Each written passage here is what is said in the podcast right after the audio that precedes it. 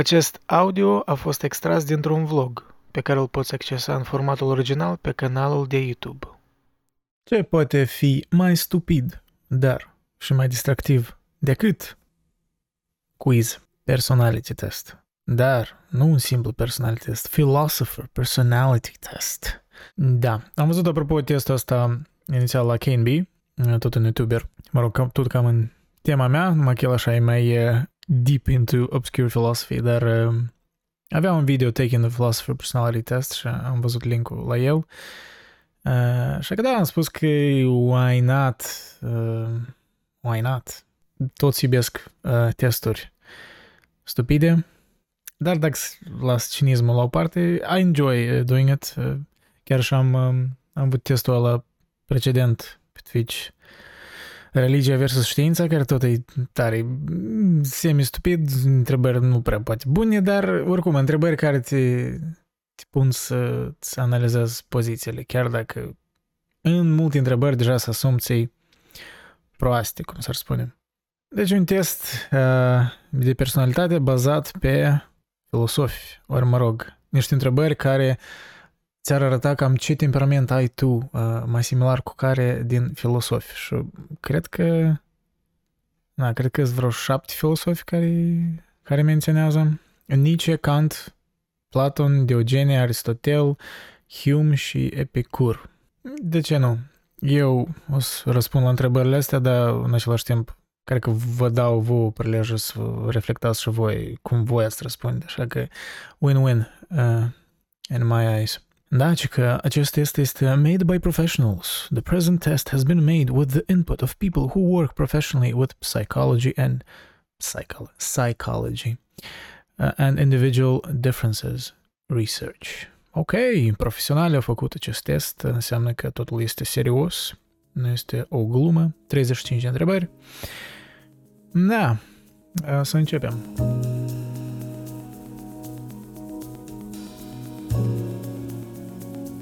Da, dar înainte să încep însuși testul, aș vrea să discut despre sondajul ăsta care l-am postat, cel puțin la, la momentul înregistrării, 51 de oameni au răspuns. V-am întrebat pe YouTube de ce ți-ai pierdut interesul față de acest canal. Mă rog, în video precedent am vorbit despre asta. Canalul suferă, în principiu, în ultimul an. Creșterea e aproape minimă, ceea ce înseamnă că stagnează. Parțial e și din vina mea, um, parțial e și din cauza că n-am postat atât de des și YouTube-ul e foarte dur, algoritmul e foarte dur, în fine, asta e o temă aparte, dar răspunsurile, cinstit să vă spun, cam e cum am așteptat. 31% ați răspuns că e din cauza, deci v-ați pierdut interesul din cauza că postez prea rar, 33% că YouTube nu mi recomandă videourile tale, am uitat că există. Deci, clar, eu am pus între, răspunsurile astea, adică opțiunile, dar le-am pus așa, cumva acoperind intuitiv ceea ce eu cred că unii ar răspunde. Și clar că aici au răspuns oamenii care și-au pierdut interesul, cred că aia care nu și-au pierdut n-au răspuns, which is fine. Asta era și ideea.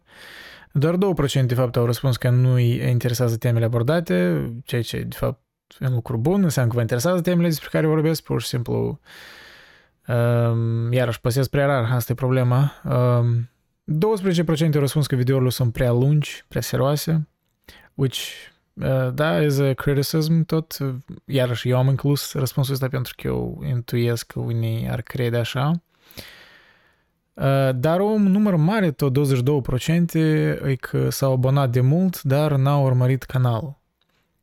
Ceea ce eu iarăși am anticipat răspunsul ăsta, de aia și l-am pus ca opțiune. O să fiu onest, aia care nu mă priviți, mai bine dezabonați-vă, pentru că n-are sens să am...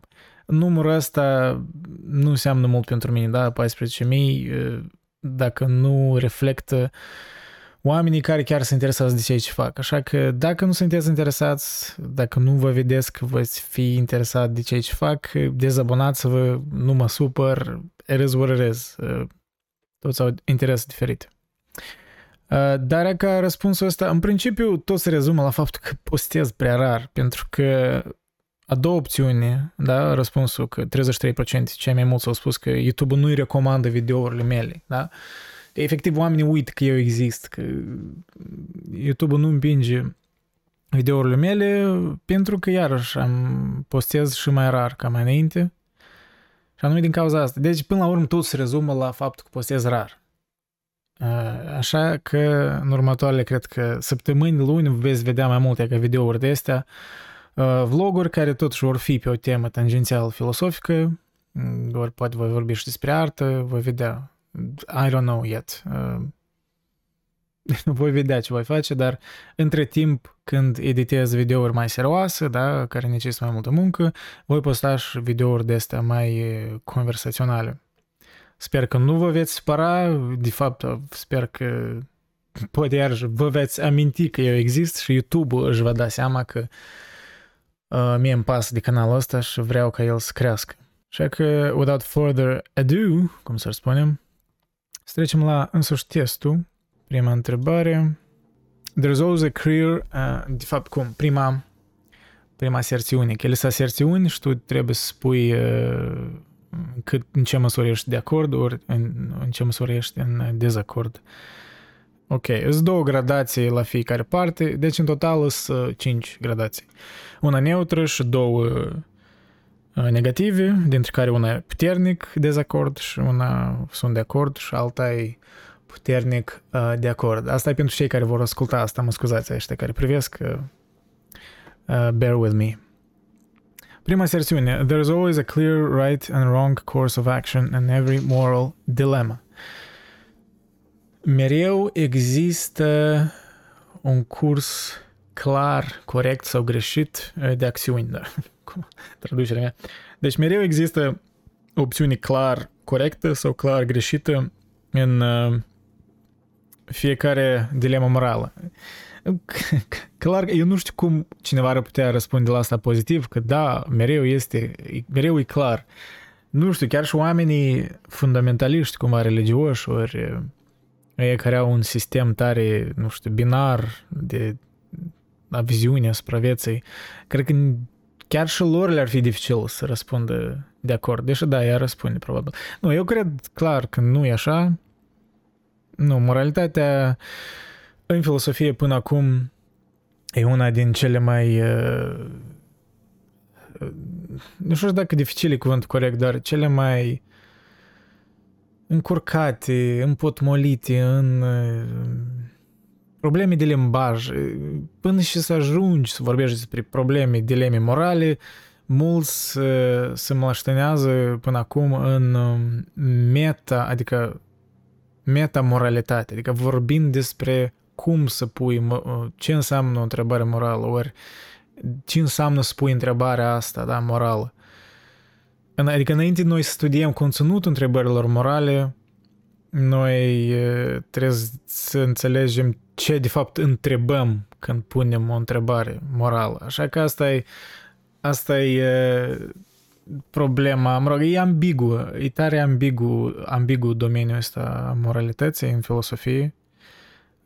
Adică obiectiv, vor, mă rog, obiectiv, eu așa privind, eu văd una din cele mai m- incerte domenii, da? ramuri ale filosofiei. Cel puțin în viziunea mea, pentru că foarte mulți factori există care afectează moralitatea, da? Contextul social influențează nu doar moralitatea care ai, dar și cum utilizezi limbajul ca să descrie anumite uh, decizii morale ori justificări morale. Moralitatea clar îmi pare să schimbă de-a lungul istoriei, să ajustează cel puțin, chiar și iudeocreștinism s-a ajustat, s-a adaptat la realitățile lumii democratice liberale în Occident cel puțin. Uh, că se vede clar o progresiune, ori o progresiune numai decât poate mereu în sens pozitiv, dar o progresiune în sens că schimbare. Așa că eu cred că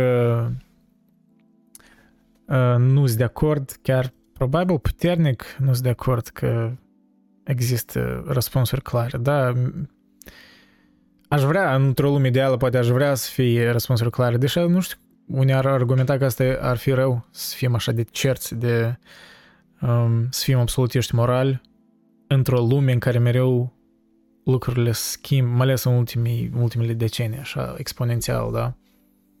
Doar tot o mare parte în dilemele cu AI acum să în domeniul eticii, da? cum, cum noi, ce fel de atitudini să, să avem față de schimbarea asta, cum, cum noi ne vedem în raport cu vreo inteligență artificială din viitor.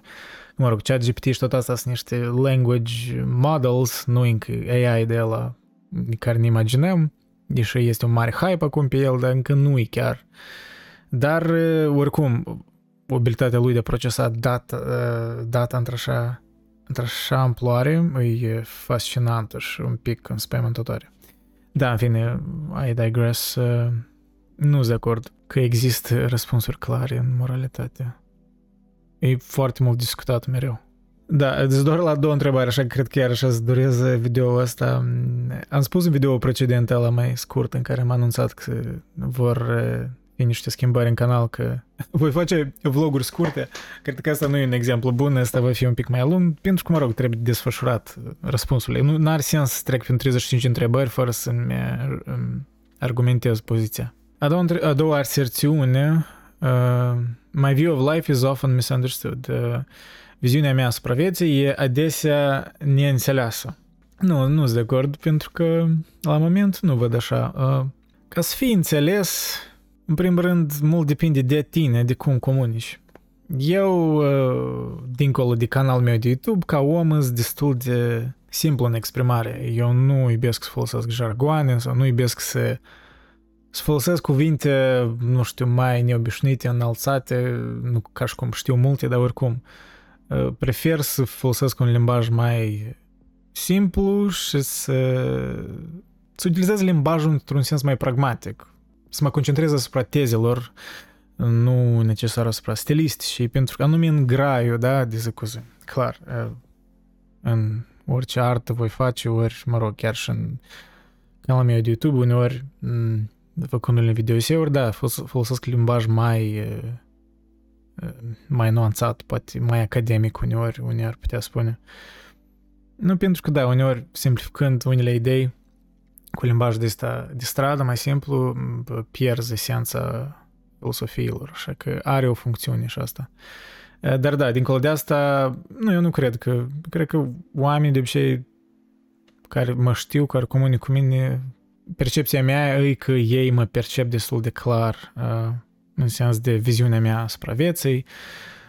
Nu sunt o persoană mistică, criptică, cumva, știi, nu am romantism. Poate l-am avut asta, e, poate, ok, la vreo 17 ani, poate, poate am avut așa un fel de uh, romantism de asta solipsist aproape, care, da, în care credeam că nimeni nu va, mă va înțelege și toate suferințele astea mele așa de profunde și interne că da, că nimeni nu se va apropia de, de ceea ce eu simt. Și într-o, într-un fel îi este o, o latură, adică este un adevăr în asta, da?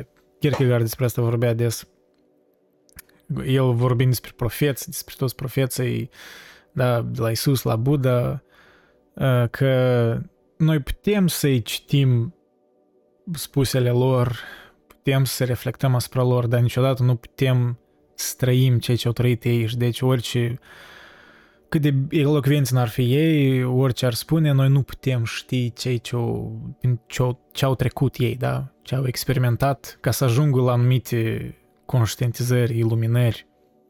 Așa că, în sens așa mai romantic, ai putea spune că mereu este ceva de neînțeles într-o persoană.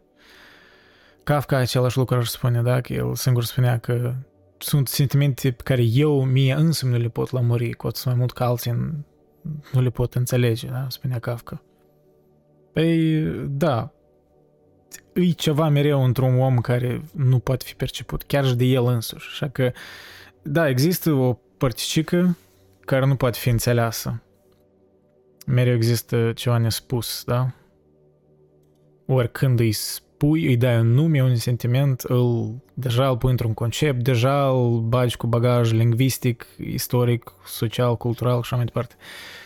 Ieși din uh, immediacy, da, din imediatitatea, din, din prezentismul da, unui concept, un, ori unei trăiri.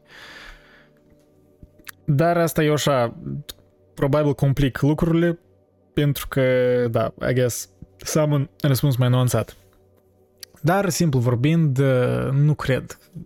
Că nu. De obicei oamenii mă înțeleg, nu, nu cred că sunt așa de neînțeles.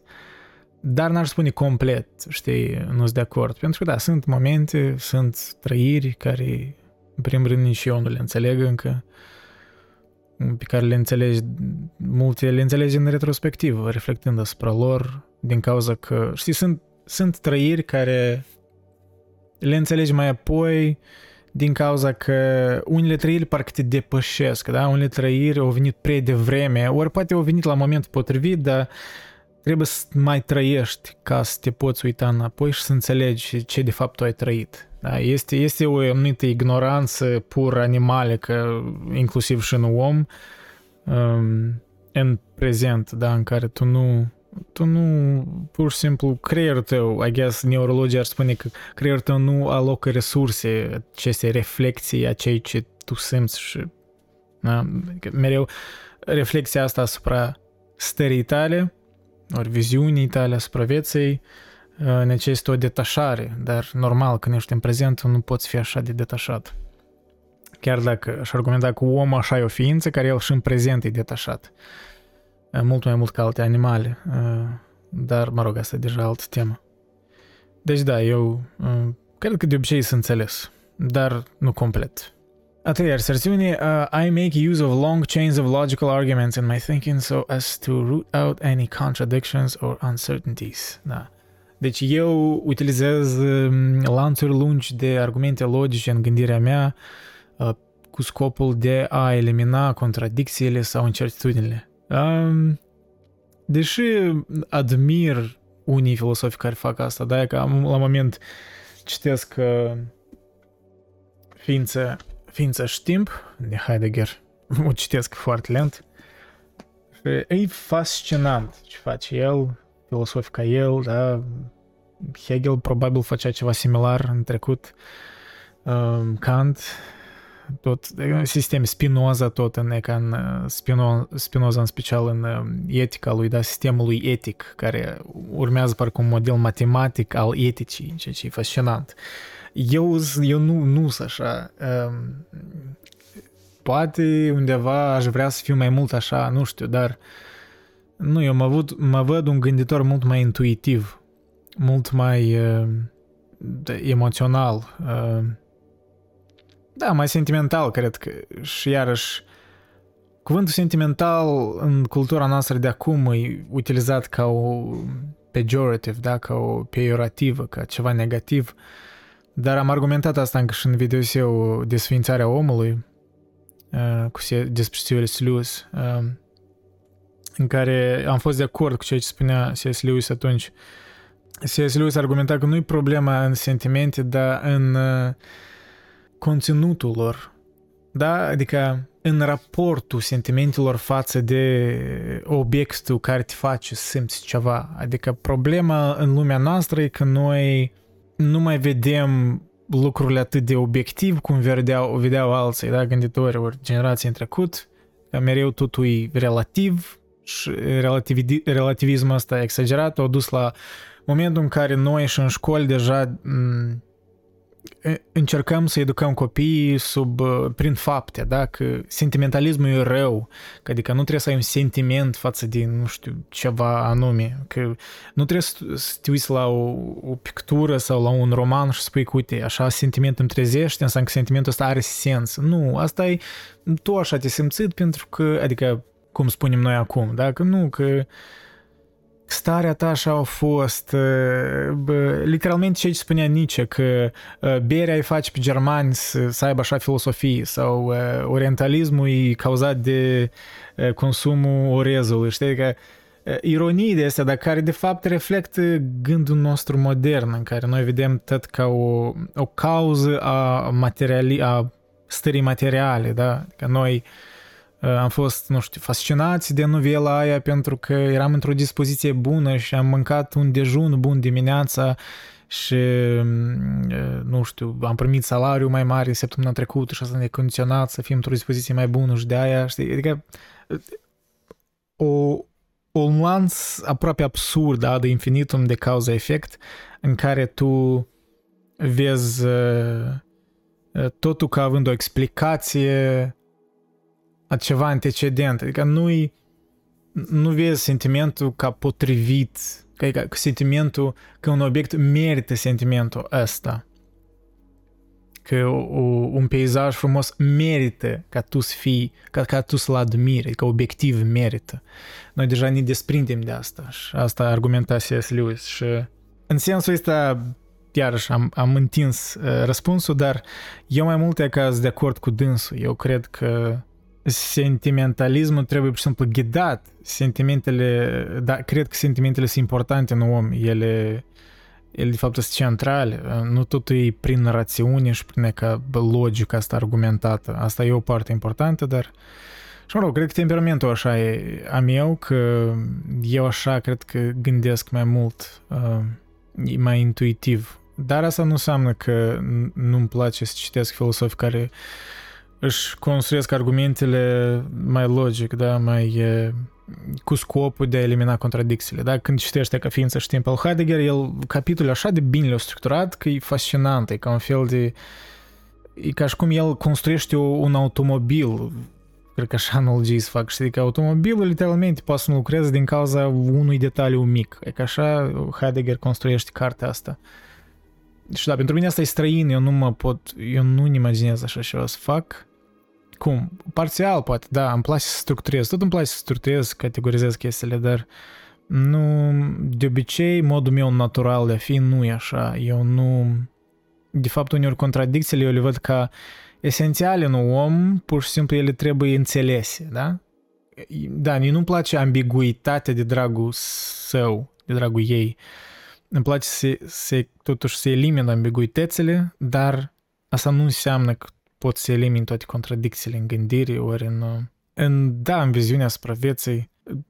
Așa eu, văd, eu nu văd posibil să, ca omul să poată elimina toate contradicțiile în gândire. Um, poate asta ar trebui să fie scopul, probabil să elimini cât mai mult contradicțiile, dar um, da, eu nu văd asta nu văd asta ca o posibilitate reală. De-aia, da, de-aia eu nu sunt așa. Eu nu utilizez uh, așa de sistematic uh, argumente logice.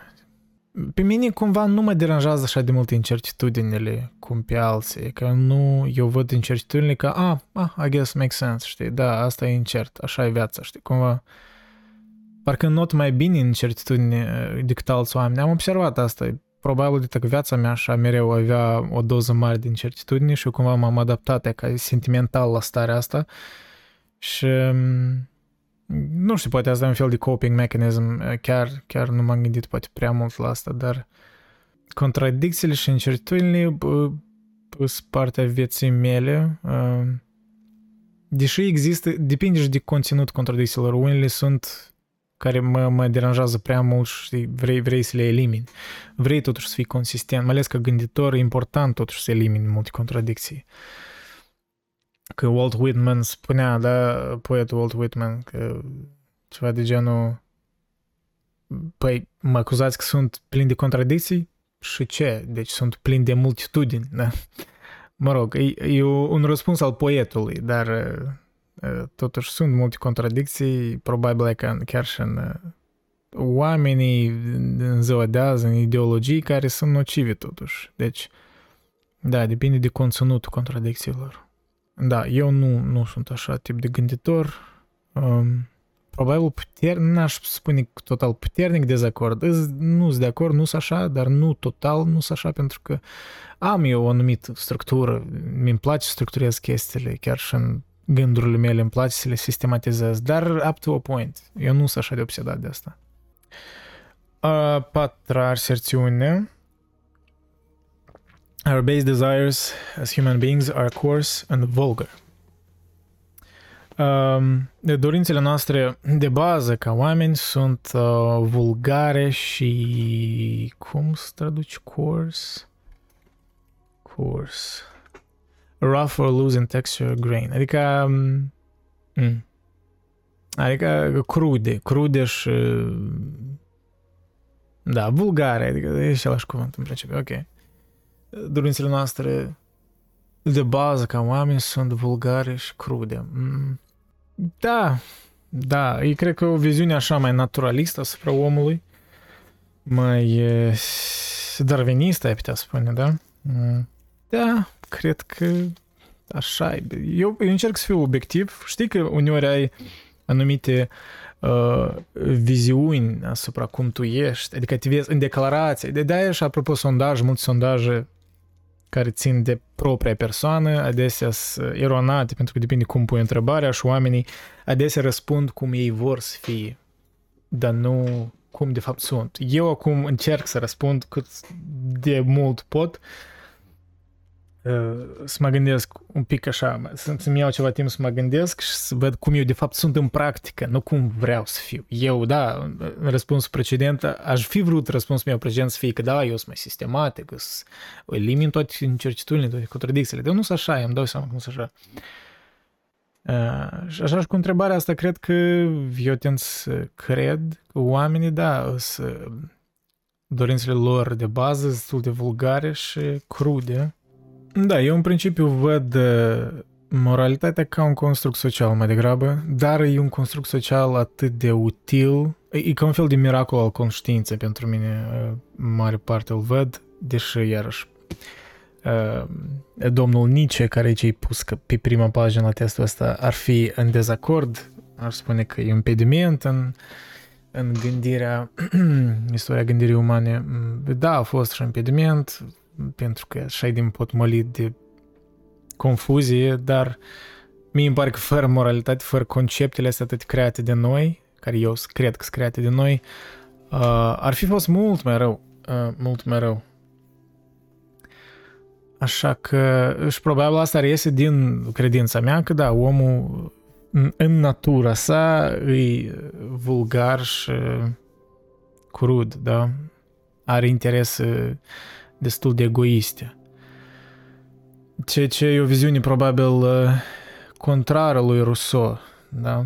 Rousseau ar fi spus că uh, nu, omul, the noble savage, da? Că omul în uh, noble savage, mă rog. Omul în natură, de fapt, e mai, e mai, e mai, mă rog, bun în ghilimele, e mai pur, e, deci sistemele astea de instituții, de guverne, de îl suprimă, îl, îl face mai rău, îl controlează, îl face să, să izbucnească anumite părți negative ale lui. Nu pot spune că el e total greșit, pur și simplu tind să cred contrariu că de fapt în starea noastră naturală noi suntem și mai răi. Și deci da, eu cred că da, sunt de acord, puternic de acord probabil puternic de acord că noi ca oameni suntem de obicei în deci de dorințele noastre, dorințele noastre de bază, fără justificări, adică fără să începe, înainte să începe a le intelectualiza, raționaliza, raționaliza, așa cum eu le văd, sunt destul de vulgare. Uh, frumusețea în lume e uh, proof, e demonstrare, da, e da, e demonstrare că există o lume transcendentă dincolo de lumea asta, da? Că o lume mai înaltă, mai, lume transcendentă. Deci frumusețea din lumea asta îi demonstrarea că există o lume transcendentă, o lume dincolo. Deci, cumva e o întrebare dacă cred în platonism, în, în formele lui Platon.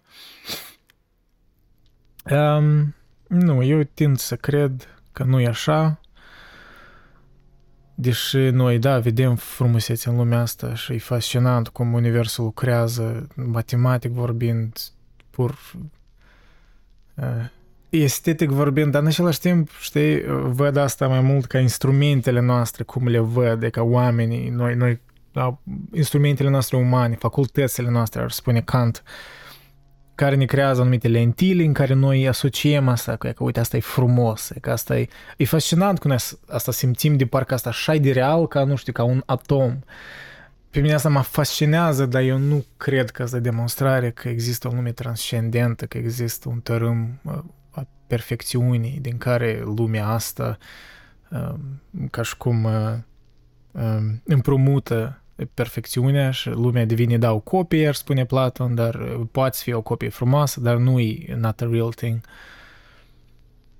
Eu cred că frumusețea în lumea asta pentru mine e un mister, eu nu știu ce ea reprezintă, de ce ea există, dar eu cred că o mare parte de, de ce noi o percepem ca frumoasă, da, frumusețea, e ca din cauza minții noastre, cum ea s-a dezvoltat de-a lungul istoriei. Eu nu știu exact de ce un antropolog, un biolog evoluționist ar spune că asta e o adaptare ca noi să, să, să fim mai, nu știu, nu știu ce explicație ar spune ei, că e o adaptare a, unii ar spune că artiștii, că e o adaptare de asta, de, tot de competiție, că noi am devenit, adică bărbații care nu erau destul de puternici fizic ori dominanți, ei au găsit alte, alte metode prin a se impune în societate, da? de exemplu prin artistism, prin um, chestii așa mai nuanțate, mai uh, nu așa de uh, alpha male masculinity type of stuff. Nu știu, asta tot îmi pare o, o explicație tare simplistă, deși tot e parțial probabil adevărată. Mm, nu văd nici o explicație clară uh, care mă satisface, din care aș spune că, uite, uh, frumusețea în lume există pentru că e că asta. Nu știu, pentru mine e un mister, eu sunt perplexat uneori de frumusețea lumii, um, anume lumii naturale în special. Până acum ne amintesc uh, tripul meu care des îl menționez în vestul Canadei, în, în British Columbia, în Alberta, pe acolo, văzând munții aia, da? Rocky Mountains, cascadele alea prin munți, lacurile, pur și simplu peisajele acolo.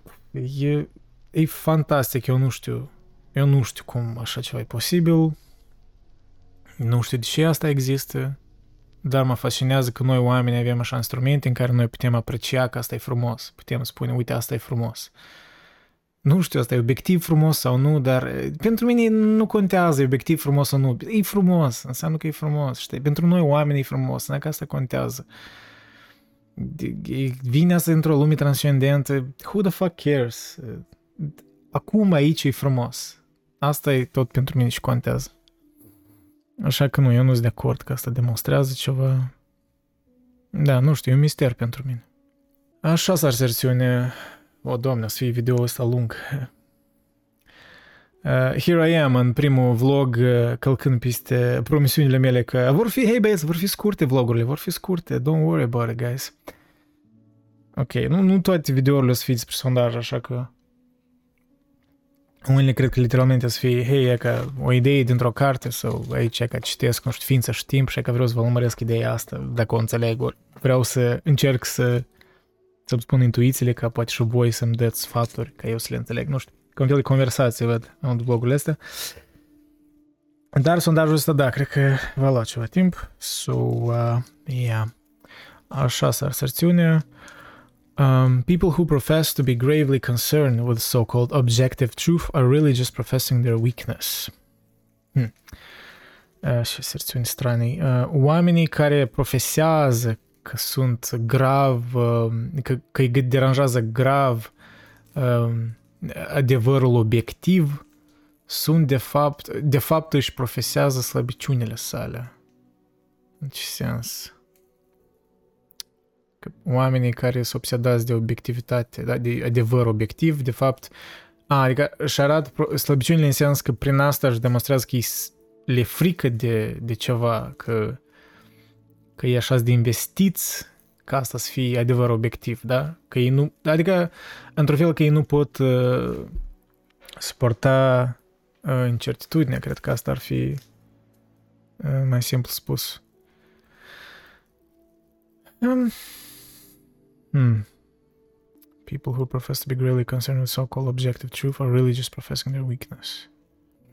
Nu cred. Asta, asta e un, un pic prea, nu-mi place cu aserțiunea asta pentru că e prea e trend ăsta tare modernist de a psihologiza totul, știi, exagerat. Adică oamenii ăștia sunt obsedați de adevăr obiectiv pentru că au acolo slăbiciune care cauzează, au niște complexe, complexe de inferioritate. Adică e un lazy explicație care, da, poate fi așa cazuri, de ele sunt excepționale în par, nu par că sunt universale. Că unii oameni sunt obsedați de adevăr obiectiv pentru că o ideologic ori pur în viziunea sa asupra vieții, pentru dânsa asta e important de afirmat, de demonstrat, că altfel se destramă, nu știu, sistemul lor uh, logic sau sistemul filosofic, ori pur și simplu viziunea asupra vieții, da? mai gen, la general vorbind. Um, eu nu sunt așa de obsedat cu adevăr obiectiv, pentru că eu cred că el, dacă și există, există într-o măsură foarte mică în lume.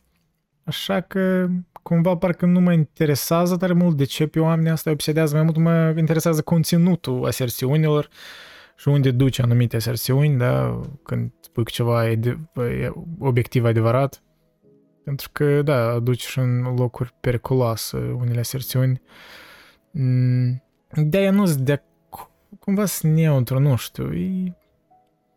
Cred că nu sunt de acord pentru că e prea puternică aserțiunea. Adică de ce ar trebui să-i psihologizez pe toți deodată, fără să studiez conținutul um, aserțiunilor? Că asta nu-mi place. E o tendință tare antifilosofică, parcă știi, uh, în, uh, în discurs public azi îi de a vedea din ce gașcă e cineva, că uite, asta e conservator, înseamnă că, a, e clar cu dânsul, ori asta e progresist, marxist, whatever, a, e clar ce o spun. Păi studiază întâi conținutul declarației. Că dacă tare vrei să lupți cu așa, cu o direcție cu care nu ești de acord, trebuie să studiezi conținutul, declara- de conținutul uh, aserțiunilor lor ca să-i distrugi, distrugi ideologic, dar nu um, să-i psihologizezi și nu știu, să infantilizeze, e lazy thinking, îmi pare, știi, o gândire o gândire tare leneșă. Să te duci automat la o psihologizare asta, că asta e slăbiciunea lor, că nu, nu sunt de acord cu asta. A șaptea aserțiune, I shock people with crass actions and words. asta nu e despre mine. Eu șochez lumea cu acțiuni șpite, negândite și cuvinte. Nu, eu... Mintea mea, by default, eu de obicei mă gândesc mult înainte să spun ceva ori să fac ceva. Ok, nu, nu întotdeauna, dar...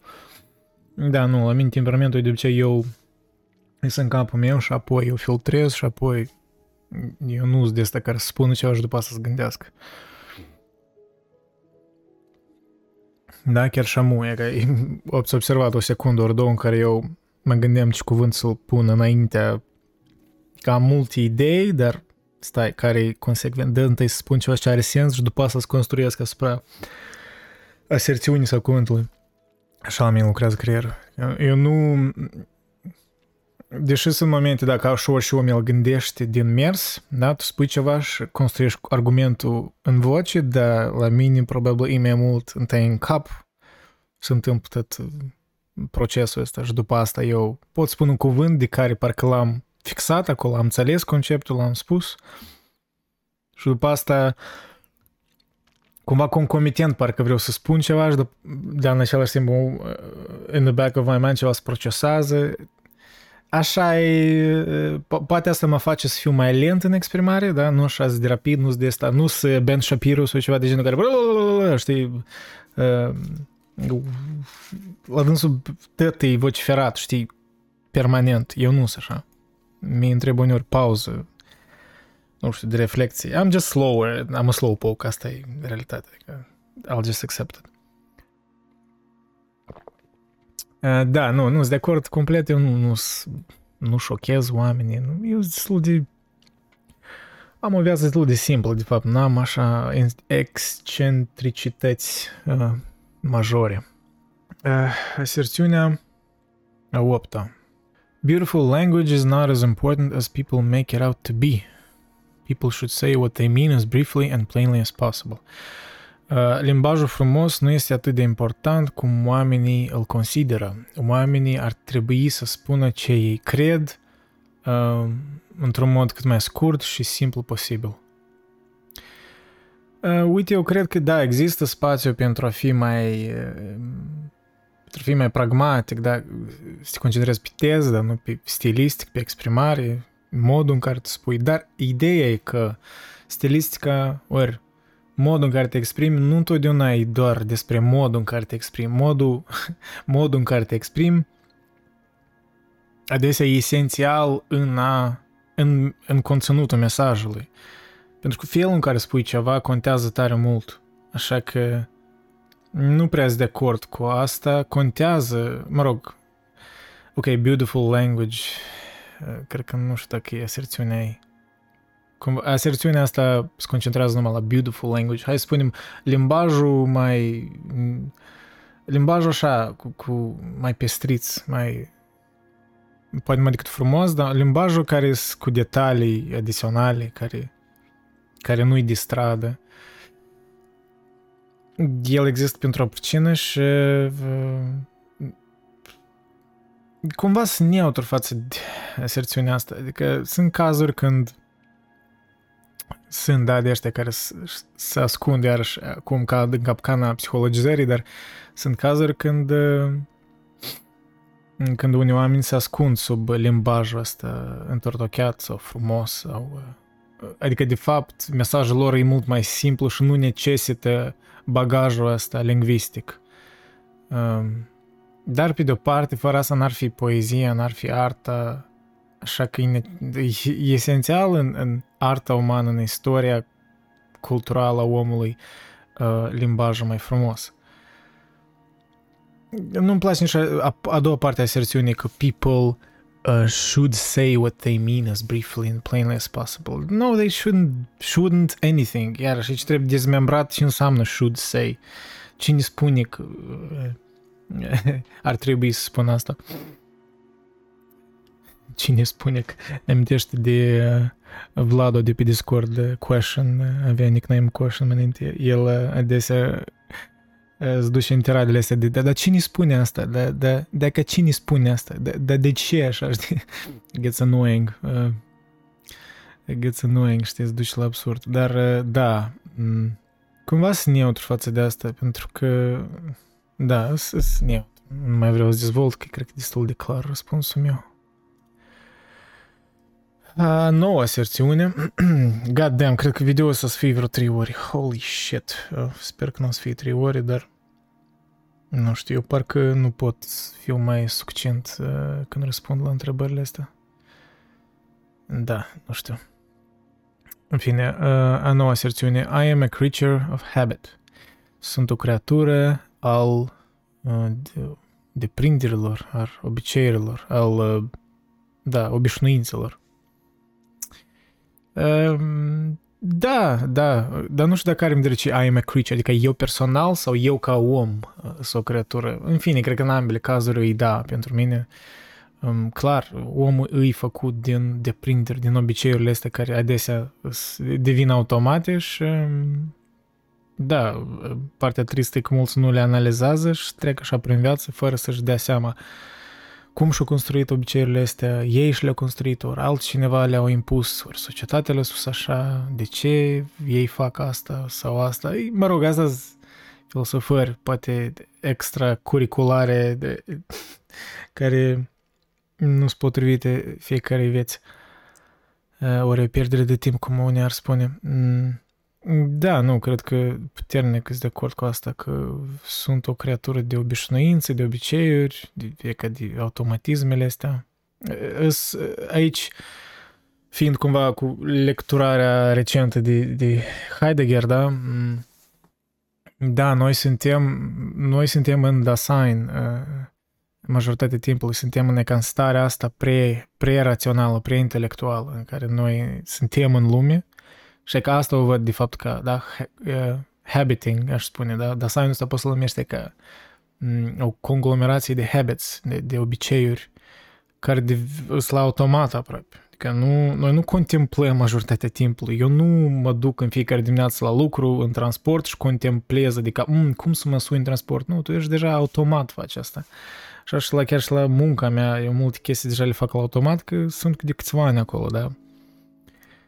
Și fiecare lucru nou, de, poate de-aia fiecare lucru nou când începe, un hobby sau ceva, ori o, o novelă care te captivează, e că tu devii un pic mai conștient, da? Tu, tu ieși din automatismele astea și e un input nou. Până când deja și aia devine un habit. Așa că, păi de-aia și ne simțim adesea, da, avem anumite crize existențiale uneori că am fost pe o perioadă prea lungă în, ca în habituarea asta aproape inconștientă. Și că trebuie un fel de echilibru în care mereu um, îți oferi spațiu pentru spontaneitatea asta, pentru um, un pic de haos, da, și destul de niciană idee. Um, un pic de haos. E nevoie în viață ca, ca să-ți ajute în structurarea din viitor. Asta e paradoxul, îmi pare, știi? Adică orice structură, hai să spunem, de habituare în viața unui individ, ea devine putredă dacă nu are doză de haos din când în când. Pentru că haosul o testează. E ideea asta de antifragilitate care se găsește și la Nassim Taleb. Da? E de, mă rog, luată de la stoici.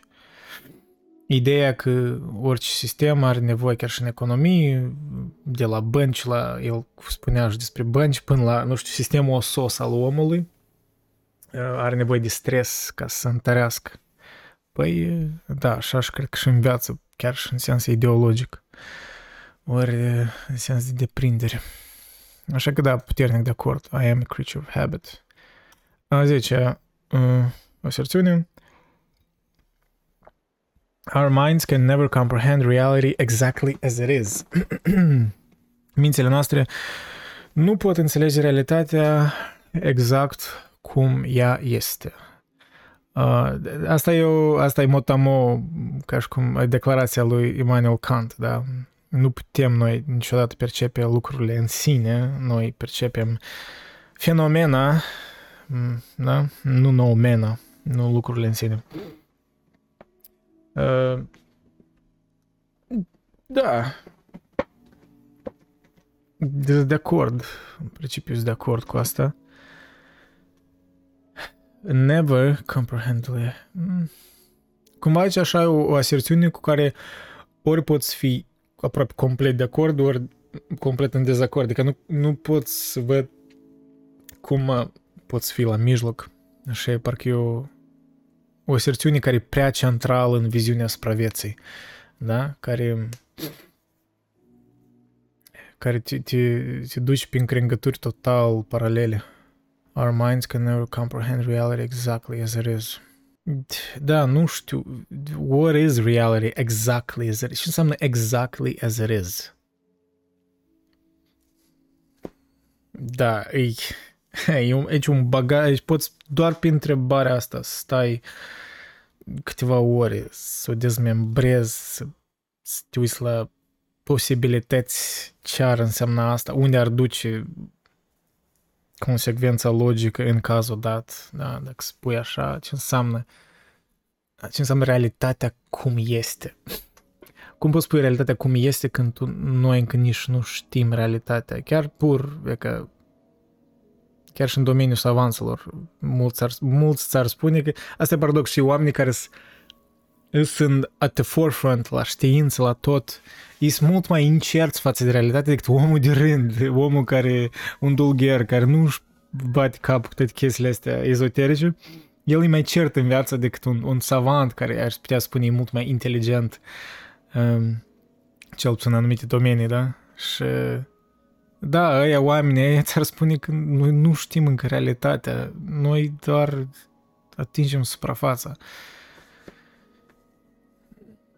Așa că, că aserțiunea asta cumva în prezent se duce, dacă our minds can never comprehend reality exactly as it is. Deci acum, da, nu cred.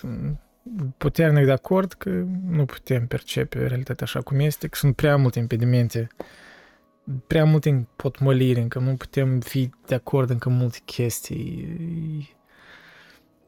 Încă și planca mereu se schimbă, da? Sunt mereu progrese, mereu în reinterpretări.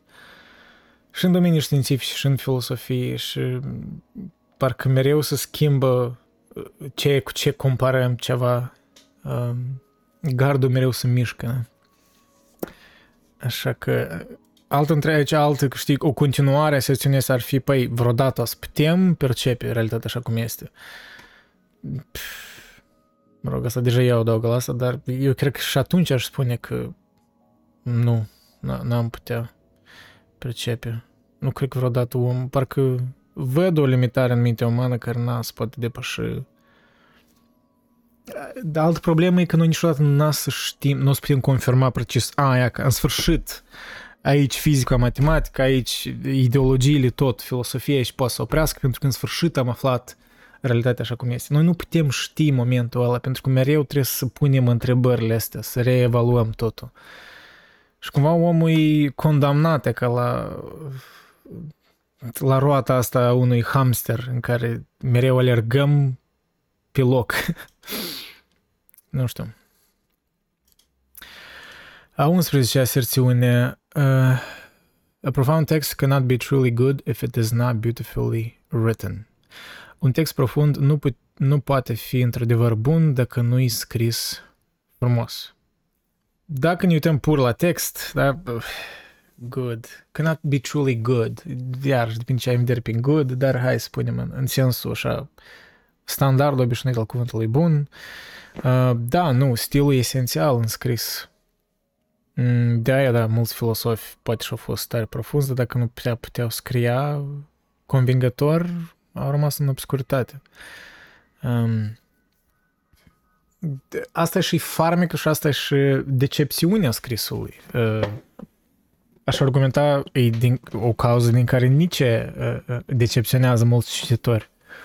Când vorbește despre Socrate, Platon și poate și alți filosofi inclusiv poate și Kant, în care el foarte elocvent, e critică, dar elocvent nu seamănă adevărat. Adică el pur și simplu era așa un uh, lingvist bun că poate manipula percepția unor cititori. Eu aș argumenta că el făcea asta. Și asta e partea artei lui.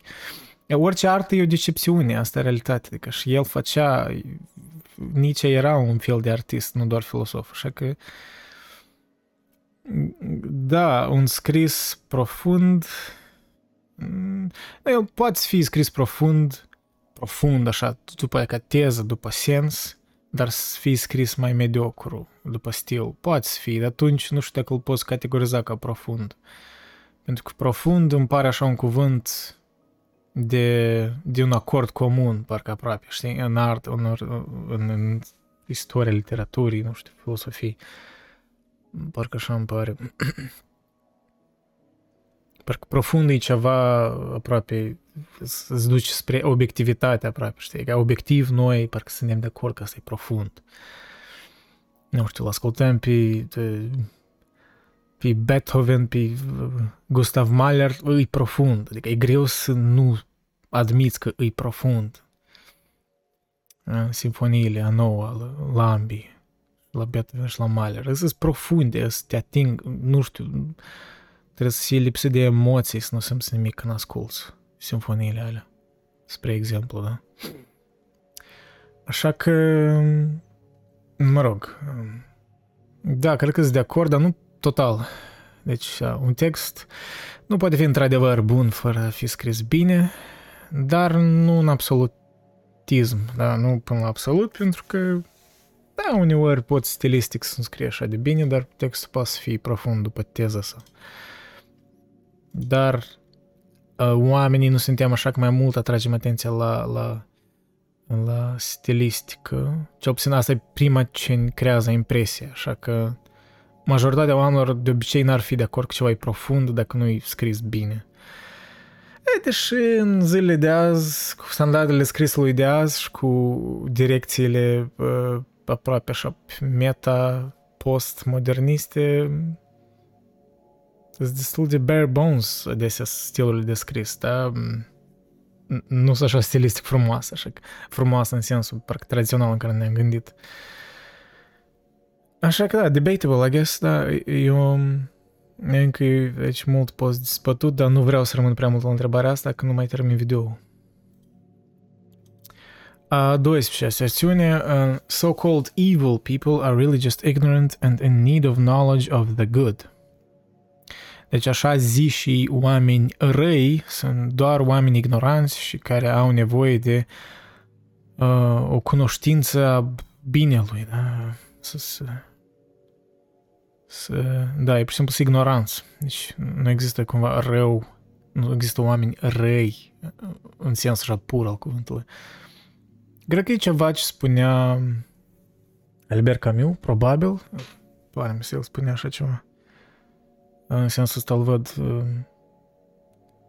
îl văd mai, am mai spus că e un fel de optimist pragmatic, dar în cazul aserțiunea asta este destul de optimist să spui așa ceva. Mm, tind să nu fiu total de acord. Există o ignoranță în răutate, care e centrală oricărui rău, dar nu cred că totul rău vine doar de ignoranță. Există un rău care e aproape, e natural, rău, aproape ca... Mm, cum? Rău, noi i-am dat cuvântul ăsta, rău, da? Pentru că îi, în paradigma asta e rău, ceva e rău, dar ca noi să denumim ceva rău, trebuia să existe ceva care să se ne ivească nouă, să se ne arate nouă și să ne lase cu așa o amprente psihofiziologice care să ne facă să creăm conceptul ăsta de rău, you know what I mean? Adică trebuie să existe ceva acolo așa de, care să te afecteze așa de mult ca noi să vedem asta ca rău, ca să creăm istorii cu demoni, cu... Mă rog, eu cred că am creat asta, dar... uh, nu, eu cred că există un rău care adesea e fără explicație aproape. E un rău ca cum există un copac, știi? Există ca rădăcina copacului care demonstrează că, știi, care îi oferă copacului o sursă de viață, că se conectează în sol, se hrănește din nutrienți și așa mai departe. Așa și rău, există rău în lume care ca să hrănește din înconjurarea sa și continuă să, să trăiască.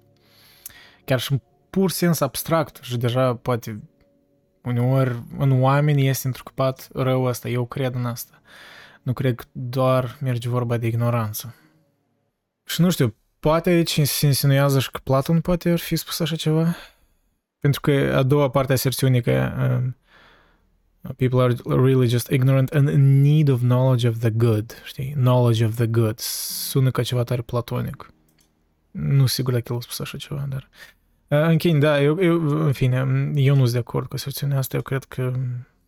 Nu sunt total nu de acord, dar nu sunt de acord, că nu în absolutism, dar nu există un rău care nu se explică doar prin ignoranță. A 13 versiune, I have a flair for controversy. Eu am flair, adică o... Am... Nu știu, o, parcă un talent la controversă, cum flair. Flair Airlines. Stai, cum flair... Am dat și pe Google Flair și primul lucru care ne-a pus e Flair Airlines. What the fuck is Flair Airlines? Flair...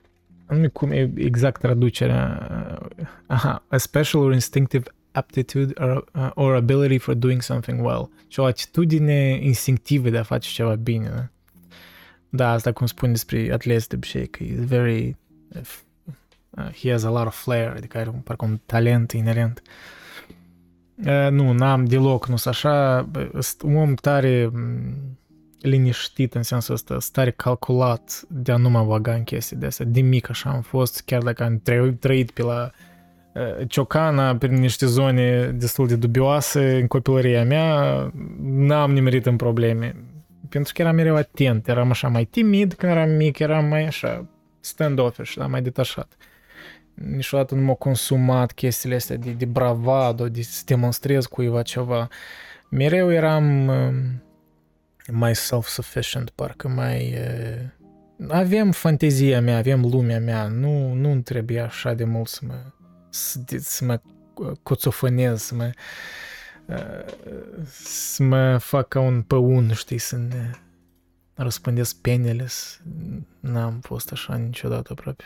Poate, nu știu, deși așa e percepția mea, poate unii ar spune că ceea ce fac acum e un fel de, din dorința de a, de a avea atenție, de a primi atenție. Și e adevărat, adică orice artist, orice creator uh, care creează și spune că fac asta doar pentru mine, că nu vreau atenție, that's fucking bullshit. Vrei și atenție, normal. Eu admit că vreau și atenție. Vreau atenție pentru munca care o fac, uh, care cred că merită, știi, atenție. Când fac ceva care, cu care nu mă mândresc, dar spune că Știi cum, dacă aș vrea atenție în momentul ăsta, parcă ar fi o injustiție față de față de uh, obiectivitatea lumii, parcă știi cumva.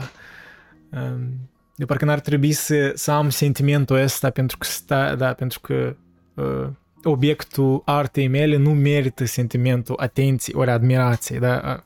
Cumva deja mă duc în, în percepția asta, mă rog, în ideile lui C.S. Lewis, în, în desfințarea omului. Da, nu... N-am, în fine, răspunsul la întrebare e că deloc nu controvers, n-am controversă. Deja am avut o perioadă când uh, făceam satiră politică, ăștia din Republica Moldova cunosc. Uh, da, probabil cea mai controversată uh, parte a vieții mele, că I did trigger some people, dar uh, era vesel, era o experiență, a learning experience, da? am învățat multe din asta. Uh, am învățat și, și nu-mi place să fiu și să fac și da, am ieșit din anumite complexe, a fost o It was a weird time, Wild West pentru mine, în sens de creare conținutului satira. Ok, a 14 aserțiune. I mock people who think they are all that so as to deflate their egos. Îmi bat joc de oamenii care cred că e mari și ștari într-un fel, pentru a-i um, ciupli din ego-ul lor. Um, mă rog, uneori cred că am, când simt, mai ales când simt că oamenii ăștia au rănit pe cineva într-un sens uh, care nu a fost just, aproape dur, da, așa crud, uh, da, am așa un fel de sentiment de justiție, parcă, știi, parcă e datoria mea, e că parcă obiectiv eu trebuie să, să intervin. Că asta am avut-o și cred că asta o am de la mama. Mama mereu a fost omul ăsta care mereu a fost părintele ala de la adunări de părinți care punea întrebări incomode, care, păi, pentru ce trebuie să strângem bani pentru asta? Ori e min, știi? Adică, pentru, păi, pentru ce trebuie așa să facem, știi? Era mereu uh, așa un pic uh, rebelă în sensul ăsta și uh, cred că am preluat asta de la ea, mă rog, rebelă up to a point, adică în sens așa mai calculat, nu pur și simplu de a, de a fi rebel de dragul rebelului. Uh, Um, da. Și de aia cred că se evidențiază când sunt momente de astea, când e cam atinge ceva. Pentru că e tare necaracteristic pentru mine să ies din fire, să, uh, să atac pe cineva direct, știi? Asta nu e, nu e natura mea. Eu sunt conflict avoidant mai degrabă, știi? Eu să tind să nu caut conflict intenționat, nu mă atrage asta așa de mult deși mie îmi place să privesc dezbateri la care alții participă, dar n-am parcă dorința tare mare să intru în dezbateri. Deși uneori, dacă sunt teme care îmi, de care îmi pasă, mi-ar plăcea să, să particip la dezbateri, dar parcă n-am chemarea asta, știi, parcă la untric că eu vreau să mă contrez, I need to own this person to just demonstrate everyone how good I am. N-am e că n-am asta. Cred că, așa că răspuns la întrebare, cred că uneori um, intervin în momentul ăsta și pot să-mi bat joc de cineva, dar cred că merită să, să-ți bat joc de el. Da, cred că asta e, da. Da, cred că cumva neutru, pentru că nu fac asta așa des. Dar, deși când văd omul care îi prinde ego și, da, am o pornire destul de așa instinctivă de, de de a-mi bătea joc măcar așa subtil de el, așa că da, cred că sunt de acord. Simplu nu complet. A 15 aserțiune. The highest truths about this world are not rational or analytical, but can be grasped only through a sort of mystical intuition. Cele mai înalte adevăruri despre lumea aceasta nu sunt raționale ori analitice, dar pot fi percepute, prinse, înțelese doar printr-un fel de intuiție mistică. Hmm. Nu, la sigur nu poți, multe lucruri nu le poți explica rațional ori, ori analitic. Să... Și nu e din cauza că n-am ajuns să fim destul de... nu avem destul de cunoștință, adică nu din pură ignoranță, adică pur și simplu eu cred că mecanismele de raționare și de analitică, de, de, de a analiza analitic, nu sunt destule ca să explici toată realitatea, la sigur. De-aia, da, există o anumită, nu știu dacă cuvântul mystical intuition, dar există ceva intuitiv care poți percepe intuitiv și la care apoi ajungi prin rațiunea în care putea, poate să-ți dezvălui ceva. Dar ideea e că fără intuiția asta nu erai să ajungi să raționezi asupra a ceva adesea. Așa că, da, intuiția e importantă. În, în istoria umană, în multe descoperiri, chiar și la savanți, la filosofi, la oameni istorici, um, intuiția e partea folclorului nostru, general uman. Dar nu știu dacă pot spune highest truths. Cred că ar fi, aș tinde să fiu de acord cu asta, da? că cele mai înalte adevăruri totuși nu le putem raționa sau analiza analitic. Eu aș spune uneori, aș spune n-aș fi total de acord cu asta pentru că eu cred că nici prin intuiție multe lucruri nu le poți explica, adică ori nu le poți simte. Unele chestii pur și simplu nu vor fi, nu vor fi niciodată explicate nici cum, așa cred eu. Așa că, da, îs de acord, dar nu absolut. Um, următoarea aserțiune, animalele Animals are better people than most people. Animalele sunt mai buni oameni ca majoritatea oamenilor. N-are sens aserțiunea asta. Nu-mi place cum e pusă. Eu, da, e o declarație care e tipică care o aud, dar um, oamenii... Pentru că noi ah, antropomorfizăm animalele. Adică noi vedem, știi, animalele prin calitățile noastre umane și le considerăm că sunt mai buni pentru că sunt așa, dar, păi, dar ce? Dar nu știu, un tigru care vânează o antilopă și o chinuie, nu o moară deodată, da, da, o chinuie, parcă se joacă cu ea, ca așa, știi, pisicile sălbatice se mai joacă, ori, nu știu, balenile alea, killer whales, da, balenile alea care o moară for fun, chiar delfinii au niște comportamente tare weird, pinguinii tot au chestii din necrofilie și chestii de astea. Ce să Reddit că fac asta? Rău, asta e cuvântul uman care în societățile noastre au sens, da de-aia nu, nu sunt de acord cu declarația asta că animale sunt, mai, sunt oameni mai buni uh, decât majoritatea oamenilor. E, nu are sens să ține să stupid, adică înțeleg ce insinuează ea, că adică animalele sunt mai pure și oamenii sunt din cauza că oamenii sunt mai conștienți, ei adesea fac rău din uh, intenționat, adică fiind conștienți. Da, I guess dacă se privește așa, poți argumenta cu oamenii au o anumită răutate în ei pură de asta care animalele nu le au. Um, dar cumva parcă nu tind să fiu de acord cu asta că nu-mi place aserțiunea, e, e plină de contradicții care nu mă satisfac ca ele să existe, știi cum?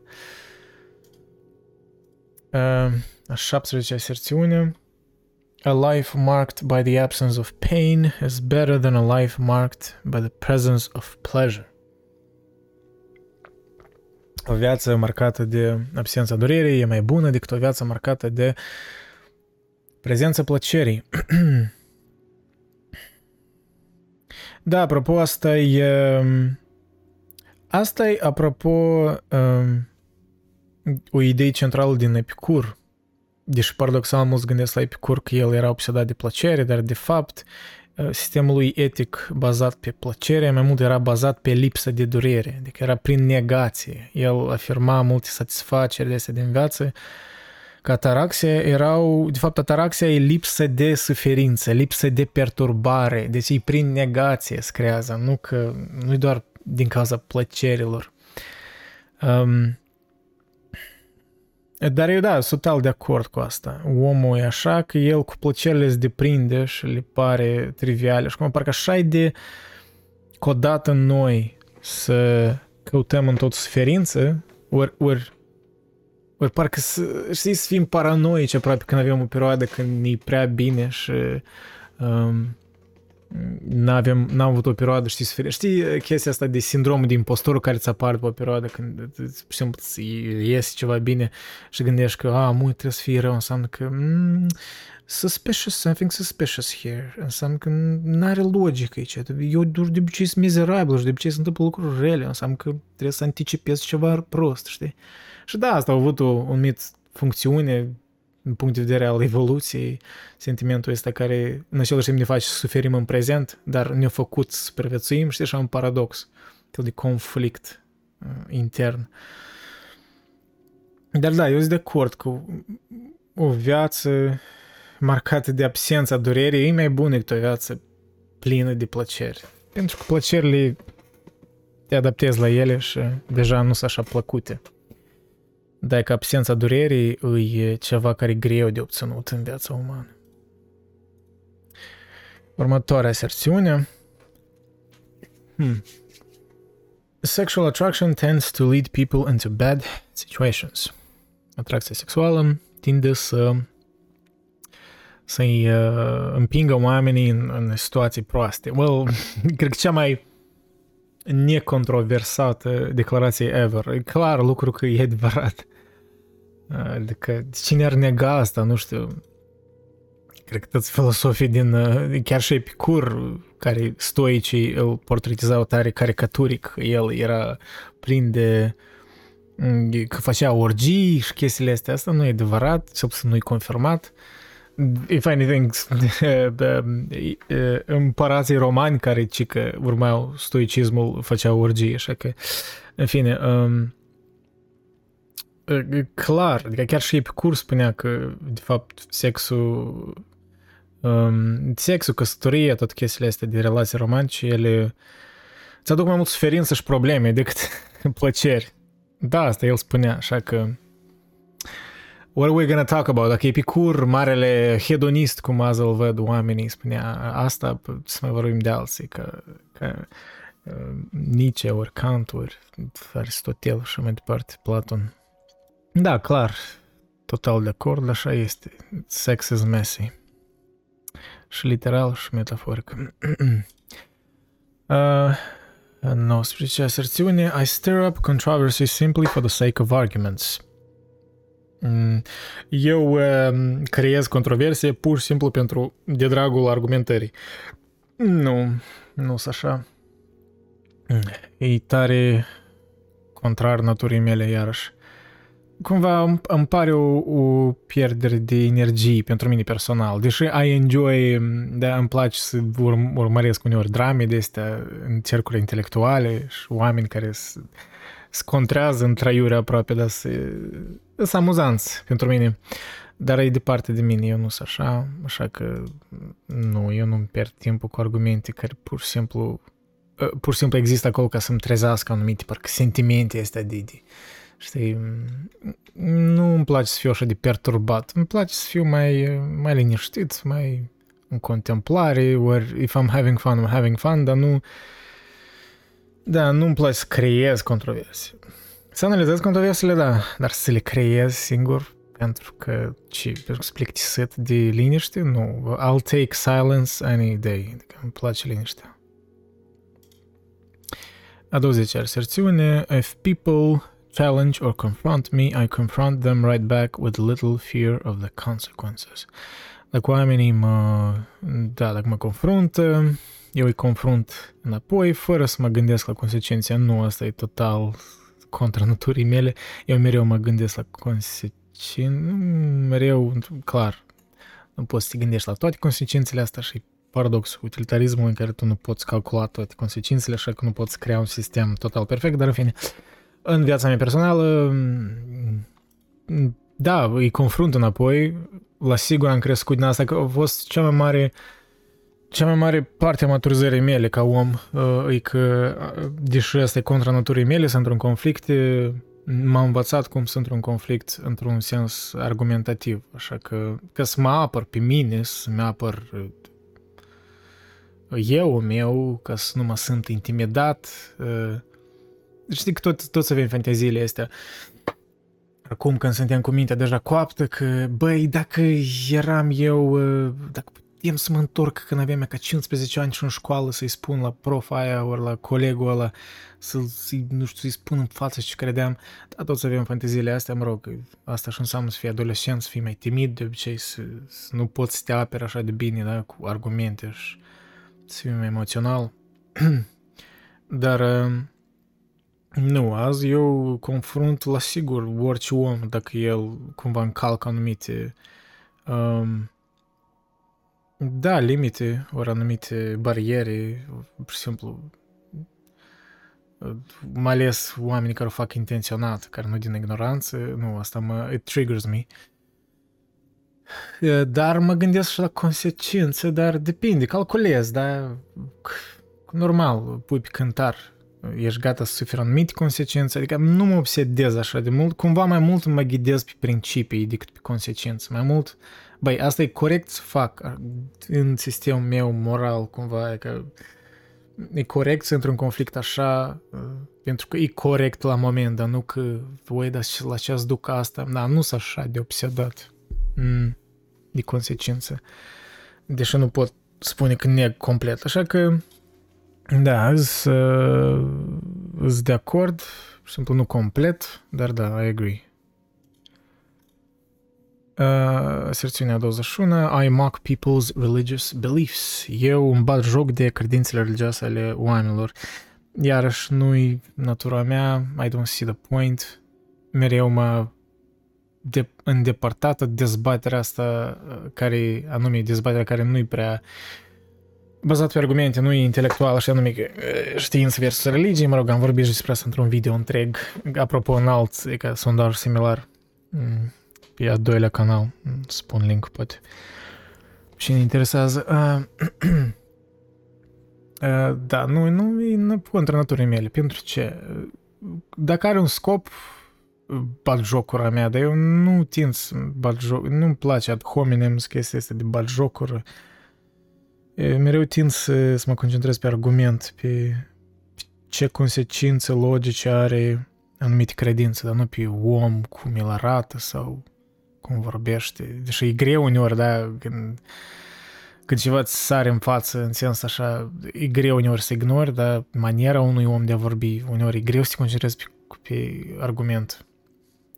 Dar nu, nu, nu-mi bat joc pentru că what's the fucking point? Eu sunt agnostic, eu nu știu adesea multe lucruri nu știu, nu pot spune cu certitudine că nu există Dumnezeu, nu pot spune um, nici că există cu certitudine, așa că care e sensul? Da, pot să, ok, pot uneori să spun că, băi, o leacă e absurdă credința asta, n-are sens, da, pot, nu știu că n-ar fi jocuri, cumva ar fi o critică mai degrabă, ori o atragere a atenției asupra a unei inconsistențe, da? Dar batjocuri nu, that's, that's a bit too much.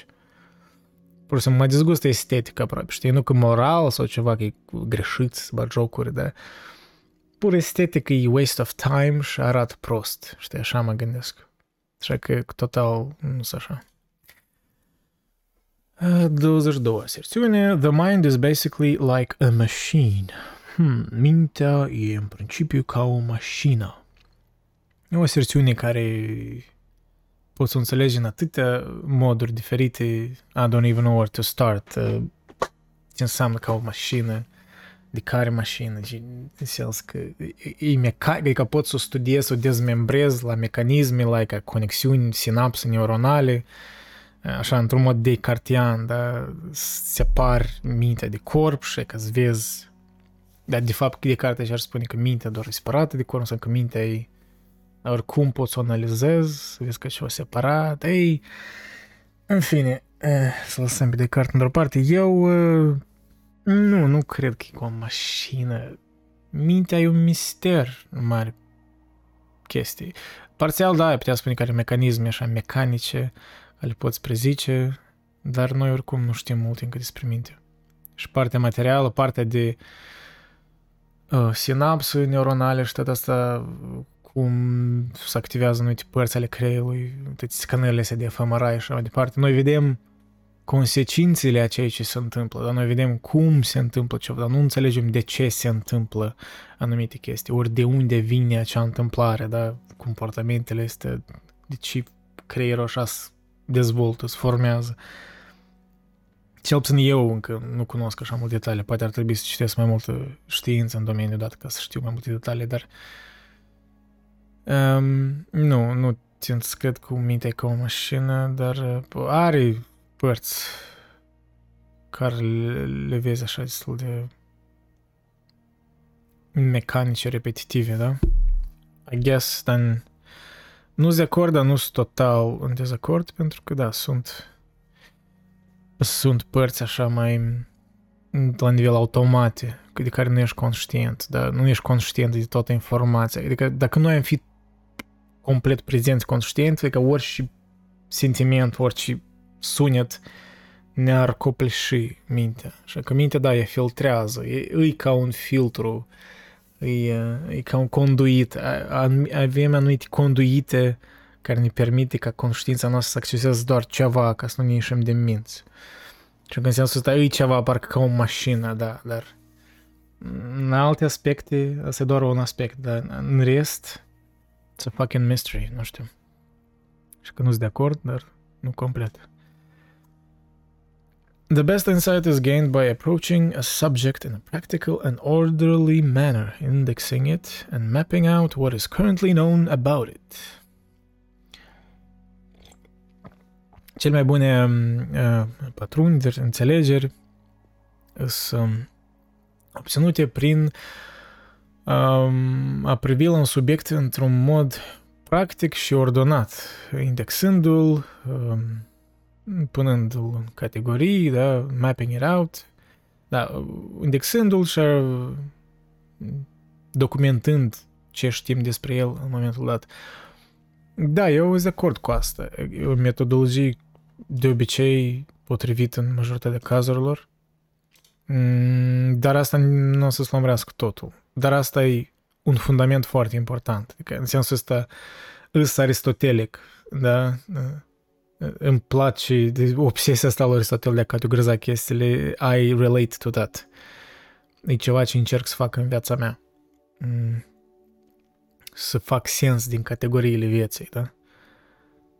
Așa că da, da, sunt total de acord, asta e first step, a big step when you approach a new topic or something. Mm, pur și simplu asta nu, nu văd așa, știi, ca un, un final. Asta nu-i totul, nu-i toată cunoștința. Pentru că iar există partea intuitivă care e mai greu de perceput. 24. Aserțiune. The wise human being avoids the allure of power and fame. Omul uh, înțelept evită uh, chemările puterii și faimei. Asta cred că e ceva ce ar spune Epicur. Uh, mă rog, eu lecturându-l relativ recent, dar ne amintesc că el spunea asta. Trebuie să, cum el spunea, am uitat late biosas, mai adică late biosas, dacă nu mă greșesc în latină, adică trăiește în, în obscuritate, cumva, adică trăiește privat, trăiește fără să-ți atrage atenția asupra ta. Eu tind să fiu de acord cu el, e un motou uh, util, e un motou care îți va ajuta să fii mai puțin perturbat în viață Pur și simplu nu cred că trebuie să-l vezi așa de literal, așa de fundamentalist, știi, că uh, trebuie să eviți toate sustragerile, că trebuie să fii mereu neperturbat. Adică asta, obsesia asta poate să te facă pedantic și aproape nenatural. În sensul să trebuie o leacă de haos nician în viața ta, știi? Trebuie un pic de... să te zdruncine ceva, da, în viață. Ca să mai simți cum e asta să fii viu dincolo de intelectualizare și raționalizare. Dar zdruncinarea asta numai decât trebuie să însemne putere sau faimă. Da? Sunt chestii destul de inutile și... Nu că inutile, dar nu le poți controla. If they come, they come. If they don't, they don't. În același timp, adesea îs chestii, e un clișeu, dar îs chestii care îți par mai atractive când nu le ai și când le ai, apoi că regreți. Eu, de exemplu, mă pun în locul la unele staruri din Hollywood sau atleți faimoși și, pur și simplu, ideea asta că trebuie să te gândești mereu, să nu te observi lumea, să nu te bată la cap cu... Că pur și simplu să nu te poți duce la un restaurant ori la magazin undeva dacă ești tare faimos fără să te observi lumea, fără să vrei selfies și all that shit. Asta nu dă anxietate, man, that's awful, nu știu, eu n-aș mai bine aș face mai puțin bani, n-aș fi așa faimos, pentru ce nu-mi place viața privată, adică o mare parte a vieții mele e privată și e important asta, cred că în viața fiecare om pentru a fi sănătos mental. Așa că, da, cred că e o, o, o chestie înțeleaptă să eviți puterea și faima. Dar dacă ea cumva vine la tine din motive pentru că nu toți oamenii faimoși sau puternici sunt răi sau au ajuns acolo prin metode de a opresa pe alții, știi, nu văd așa de marxist chestia asta, că mereu totul e în juxtapunere, că mereu e dihotomii, că e conflict între grupuri, nu totul e asta. Sunt oameni care au ajuns pe merit așa, așa că cumva să vezi dacă acțiunile tale au fost juste, a fost un om cât de cât decent, așa s-a primit că e devenit faimos ori puternic, da, ai mai multă responsabilitate. Clișeul lui uh, Uncle Ben din Spider-Man, uh, with great power comes great responsibility. Dar da, ai devenit un mem declarația asta, dar it is a wise uh, saying, da. Într-adevăr, cu putere mare vine responsabilitate mare și responsabilitate inclusiv și față de tine, față de mintea ta, că e greu să reziști. Când ne imaginezi când ești așa puternic și faimos, e greu să reziști, să-ți justifici, mai ales în lumea noastră modernă de ambiguitate morală, e greu să să spui că ar trebui cumva să faci rather than anything else, adică că există un parcurs corect de a face ceva în ambiguitatea noastră morală, da, e greu să justifici asta și cred că e și mai greu având putere și faimă în zilele noastre. Cel puțin, dacă ești o persoană conștiincioasă, să ai multe dileme morale și multe... Da, multă suferință internă care nu necesar poate să vad la, la suprafață. A 25 aserțiune. People think I am much harsher and more hard-headed than I really am. Oamenii cred că eu sunt mult mai uh, dur și uh, hard-headed, cum naiba să traduci, adică mm, яйцеголовый în rusă, ceva de genul. A, practical și realist, nu, adică practic și realist, nu sentimental. Mm, Acum oamenii cred că sunt mai practic și realist și mai dur decât eu de fapt sunt. Uh, nu invers de fapt. Eu cred că oamenii cred că eu sunt mai sentimental decât de fapt sunt. Eu sunt sentimental, per general, dar nu așa cum par. Um, am așa o parte, cred că pur și simplu din cauza, nu știu, parcă um, background-ului, da, țării în care am crescut, culturii în care am crescut, uh, copilării, forțează acolo cu circumstanțele Moldovei să fii mai practic, să fii să nu fie așa de, să nu vezi mereu, da, că sentimentele uneori să-ți pierde de timp, ceea ce nu necesar bine, pentru că asta și ne face să suferim și să nu vedem mental health ca ceva real în cultura noastră. Mă rog, poate recent a început a trage atenția la asta, dar Da, nu, cred că oamenii invers de obicei poate să mă vadă mai sentimental decât sunt din cauza, mă rog, la arta care o fac sau, mă rog, conținut care o fac. Mm. Which, I don't know, nu știu că e bine să să rău, dar da. Mm. Deci da, nu sunt de acord cu asta. Nu cred că cineva mă vede ca super practic și super așa, dur, știi, de tare literal om care nu-ți gândește în metaforă, în sentimente, în toate chestiile astea. Nu, e, e clar dacă ai conversații cu mine și de 10 minute îți, îți dai seama ce tip de om sunt eu, nu sunt așa de misterios. Uh, la 26 întrebare, being, adică aserțiune, being preoccupied with whether one is a good person or not is a sign that one is a lesser being. și aserțiune. Um, să fii preocupat dacă cineva, da, să fiu preocupat de întrebarea dacă cineva îi uh, o persoană bună sau nu, îi un semn că tu ești o, nu știu, un a lesser being, că ești o ființă mai proastă, ori că ești mai rău, nu știu, că... Mm, e tare strania sesiunea asta.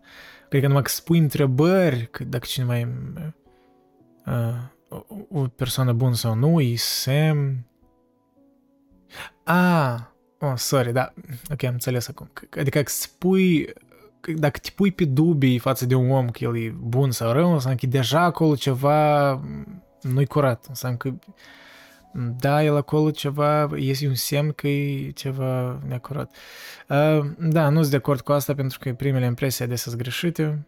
Noi oameni așa suntem. Da, e greu de spus. Uneori sunt corecte, poți să ai primele impresii la nivel superficial, da, de temperamentul omului, cum el așa, cum el comunică, cât de bine ascultă, cât de preocupat cu propriile gânduri și chestiile astea, cum el în conversație. Dar ce tip de om e, cred că adesea să ne greșim la primele impresii. E greu să judeci un om după primele impresii, adică tu nici nu știi acțiunile lui din, din viață, nu, nu știi, că asta acțiunile până la urmă te face, arată și om ești, în părerea mea, în mare parte. Um, de-aia dar nu știu, aserțiunea asta să are în vedere față de tine, că dacă tu te preocupi dacă un om e mai bun sau mai rău, că asta e semn că one is a lesser being. Ah, ok. Că, că, și că tu ești? Nu. Cred că, da, cred că nu e așa de complicat. Quizurile sunt destul de simple, așa că nu cred că e o complicat așa de multă aserțiune. Da, cred că are în vedere că dacă ești pe dubii dacă omul e bun sau rău, dacă deja ești pe dubii, înseamnă că acolo ceva e necurat, înseamnă că da, este ceva acolo nebun în el. Cred că oamenii buni deodată se văd la suprafață și e clar că bună ziua. Nu, nu sunt de acord cu asta. E, de fapt, e o gândire periculoasă, pentru că adesea poate să te aducă în situații tare weird în viață, dacă crezi așa de simplist, părerea mea. Așa că nu, nu sunt de acord cu asta.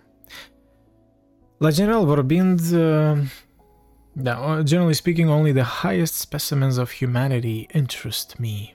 Hmm. La general vorbind, doar cele mai înalte specimene de umanitate mă interesează. Nu, asta e motamo aristocratismul lui Nietzsche, cred că, cred că din cuvintele lui parafrazat asta. Mă rog, el nu spunea chiar asta, el spunea că adesea masele trebuie să-și îndeplinească cumva parcă funcția lor în societate pentru ca să apară în istorie oameni mari, da, ca artiști, voievozi, regi și așa mai departe, savanți, mă rog, whatever, nu știu dacă savanți, dar you get the point, că nu da, nici era destul de antidemocratic în multe chestii, cel puțin în sens estetic. Mm. Nu, nu e așa, nu, nu sunt așa de aristocratic, la sigur. Asta e, scuzați, asta e partea lui Nietzsche care cu care nu mă identific așa de mult, deși înțeleg, I get his point. De fapt, mie îmi place ideea lui, mă rog, avertizarea lui de tiranie majorității, asta este de adevărat. Că este, există un pericol în, în părerile majorității. Um, că asta e o parte destul de negativă în democrație adesea. Anume majoritatea care nu e informat, care nu e educată. Da? Îți vede, e clar, nu trebuie să ofer multe exemple, că e clar din istoria recentă. Um, da, așa că nu. De la general vorbind, nu doar specimenele înalte ale umanității mă interesează. Și asta tot e o chestie subiectivă, ce înseamnă specimeni înalte. Nu, pe mine adesea mă interesează omul comun, uh, omul de rând. Adesea cred că există înțelepciune în oameni care nu au citit cărți și chestii de astea. Unii oameni pot fi mult mai înțelepți decât uh, intelectuali. Chiar pot confirma și din, din viața mea, am întâlnit așa oameni care îi văd profund și înțelepți chiar dacă nu au citit Nietzsche sau Kant sau whatever. Așa că nu, na. De fapt, adesea mă interesează banalul, mă interesează omul simplu, mă interesează ca ceea ce luăm de la sine, da? What we take for granted.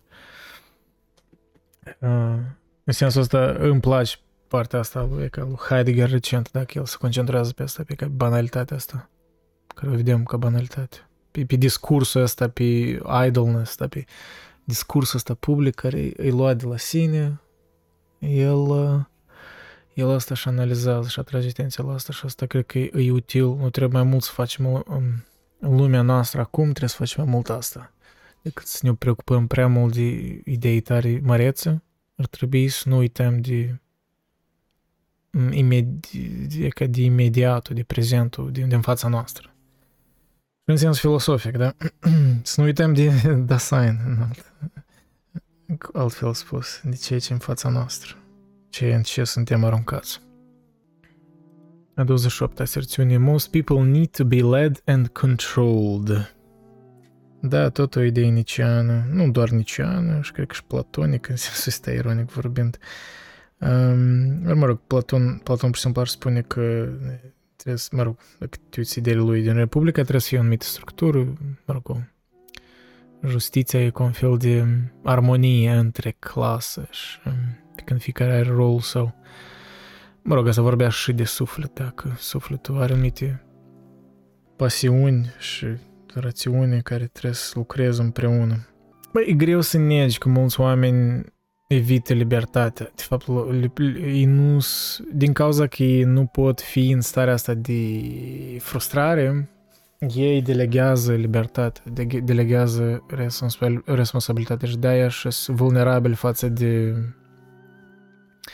tirani față de populism și așa mai departe.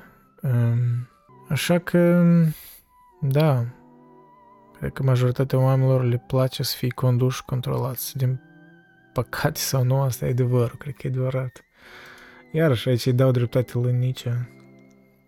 Observând lumea, așa și este. Mulți, deși spun că, of, regii ăștia, președinții ăștia, și aș, tare aș vrea să fiu și eu, e ca în funcția lor, ce aș face eu dacă... Dacă ai fi onest, n-ai vrea să fie asta. Majoritatea oamenilor le place viața lor simplă, privată, which is actually good. Eu cred că este ceva bun în asta. Dacă toți ar vrea să ar, s-ar arunca la pozițiile astea de un pic sociopate uneori, știi? Există o, o pricină din care adesea caracteristicile sociopatice, chiar psihopatice se găsesc la lideri și la poziții de astea de statut înalt. Pentru că anume oamenii ăștia își stragă acolo adesea. Um, da, asta și tragedia cumva istoria omenirii că și din, din cauza din care filosofii regi, cum spunea Platon, nu e ceva practic, pentru că filosofii regi, cei ce oamenii care ar fi filosofii regi buni, de fapt nu strag la putere. Cumva ei doar din datorie ar ajunge acolo, da? Ei sunt reluctant leaders, cum s-ar spune, adică lideri care nu au venit acolo nu necesar din bunăvoință, dar nu e asta ceva ce ei mereu au uh, au căutat, dar din nevoie, din tot sentiment de datorie că au ajuns în poziția aia ca să nu fie alții mai răi sau... Da, pe de-o parte, unii populiști așa justifică că, ia uite, eu fac asta nu că vreau putere sau ceva, dar pentru că mă gândesc la voi, poporul, mă gândesc la omul de rând și așa mai departe. Deci asta e de la, de la Ceaușescu, ai auzit asta, până la până la Mao Zedong și până și parțial și la Trump recent. E, da, asta e it's an old, o temă veche cât omenirea. Și da, așa că eu aș spune că majoritatea oamenilor le place să fie controlați și nu că le place, dar nu știu dacă nici le place, dar așa e realitatea că ei de obicei sunt controlați și ei adesea delegează că responsabilitatea asta nu preferă să gândească pentru ei înșiși că e te expuizează, te, da, te expuizează asta. E multă energie cheltuită în contemplarea, să, să-ți pui singur standardele, să singur să decizi cum e corect să trăiești. Este it's a lot of thinking that's needed dacă vrei să faci un sistem consistent în viața ta, dar cum să fii. În același timp, ești oricum în societate și vrei, nu vrei deleghezi din, din uh, faptul tău de a fi aruncate ca în designul ăsta, în condițiile tale. Tu deja te naști într-o lume în care ești condus de alții, da? Într-un aspect. Așa că nu poți evita asta. Da, cred că sunt de acord în general, în fine. People fuss too much over their banal everyday problems. Oamenii se deranjează prea mult uh, despre problemele lor uh, zilnice, banale. Well, da, adică ei, da, ei se dar despre ce se deranjează? Și omul de rând trebuie să deranjează de faptul că, nu știu, uh, că noi nu înțelegem fizica cuantică sau ceva de genul. So, what the fuck should he worry about? Normal că trebuie să gândească la chestiile banale zilnice. Și asta, de fapt, e, e necesar ca să fii sănătos la cap. E bine să atragi atenția la ceea ce în fața ta că preocuparea asta de că misterele astea ale universului și așa mai departe poate să te facă într-un părinte tare prost, spre exemplu, da? Tu ești preocupat de mintea ta, te masturbezi în intelectualismul tău, dar copilul tău, pur și simplu, nu are atenție. Ori, nu știu, prietenii tăi, partenera ta, whatever. Mm, trebuie să înțelegi că există și alte chestii în afară de filosofie. Asta și spuneam și eu de des și în alte, poate, podcasturi în trecuturi, whatever, videouri. Uh, Mm, eu nu văd filosofie ca o soluție la viață sau ceva. E un domeniu care mă fascinează, dar el nu-i tot pentru mine. Și aș recomanda și voi să vă dați seama asta, mă rog, mai ales tinerii care sunteți, care mă privesc, mm, prioritizați o viața într-un sens mai echilibrat. Filosofie fascinantă și dacă tin spre ea natural, studiază toată viața, că asta e ceea ce eu voi face și fac. Um, pentru că așa, așa mă ofer spațiu ori unelte de a înțelege realitatea în prejurul meu și de a fi un om mai conectat cu cei ce în prejurul meu, știi, să înțeleg complexitatea lumii. Dar uh, nu, nu cred că oamenii se deranjează prea mult despre uh, problemele lor banale de zilnice pe asta să construiești societate, că oamenii îți gândesc la ei, cel puțin într-o lume capitalistă în care suntem oricum, și pe interesele astea proprii, ne clădim, delegăm responsabilități, vedem, mă rog, creăm valoare prin a fi preocupați de anumite pasiuni ale noastre, ori lucrând pentru interesele noastre, dar făcând și schimb de uh, servicii schimb de produse, adică pe asta e creat civilizația și nu toți poate să contempleze, să, să uite de chestiile banale din viață. Chestiile banale, nu, banal nu înseamnă rău, banal e adesea și important. Adesea, de fapt, problema e că noi evităm banalul și așa, de fapt, și creăm schizma asta în mintea noastră, că credem că există ceva dincolo de ca ce în fața noastră. Apropo, Heidegger vorbea despre asta, că de fapt nu-i treaba, cumva soluția ca în criza asta noastră existențială, nu-i în a face ceva diferit necesar. Nu totdeauna ai răspunsul în asta. E chestia cum o faci, ce atitudine ai. Și în lumea asta în care tot mai mult se încurajează parcă să-ți schimbi jobul la fiecare an sau să schimbi partenerii, să-ți schimbi interesele, să, să sari de la un content la altul, la canal la altul, știi?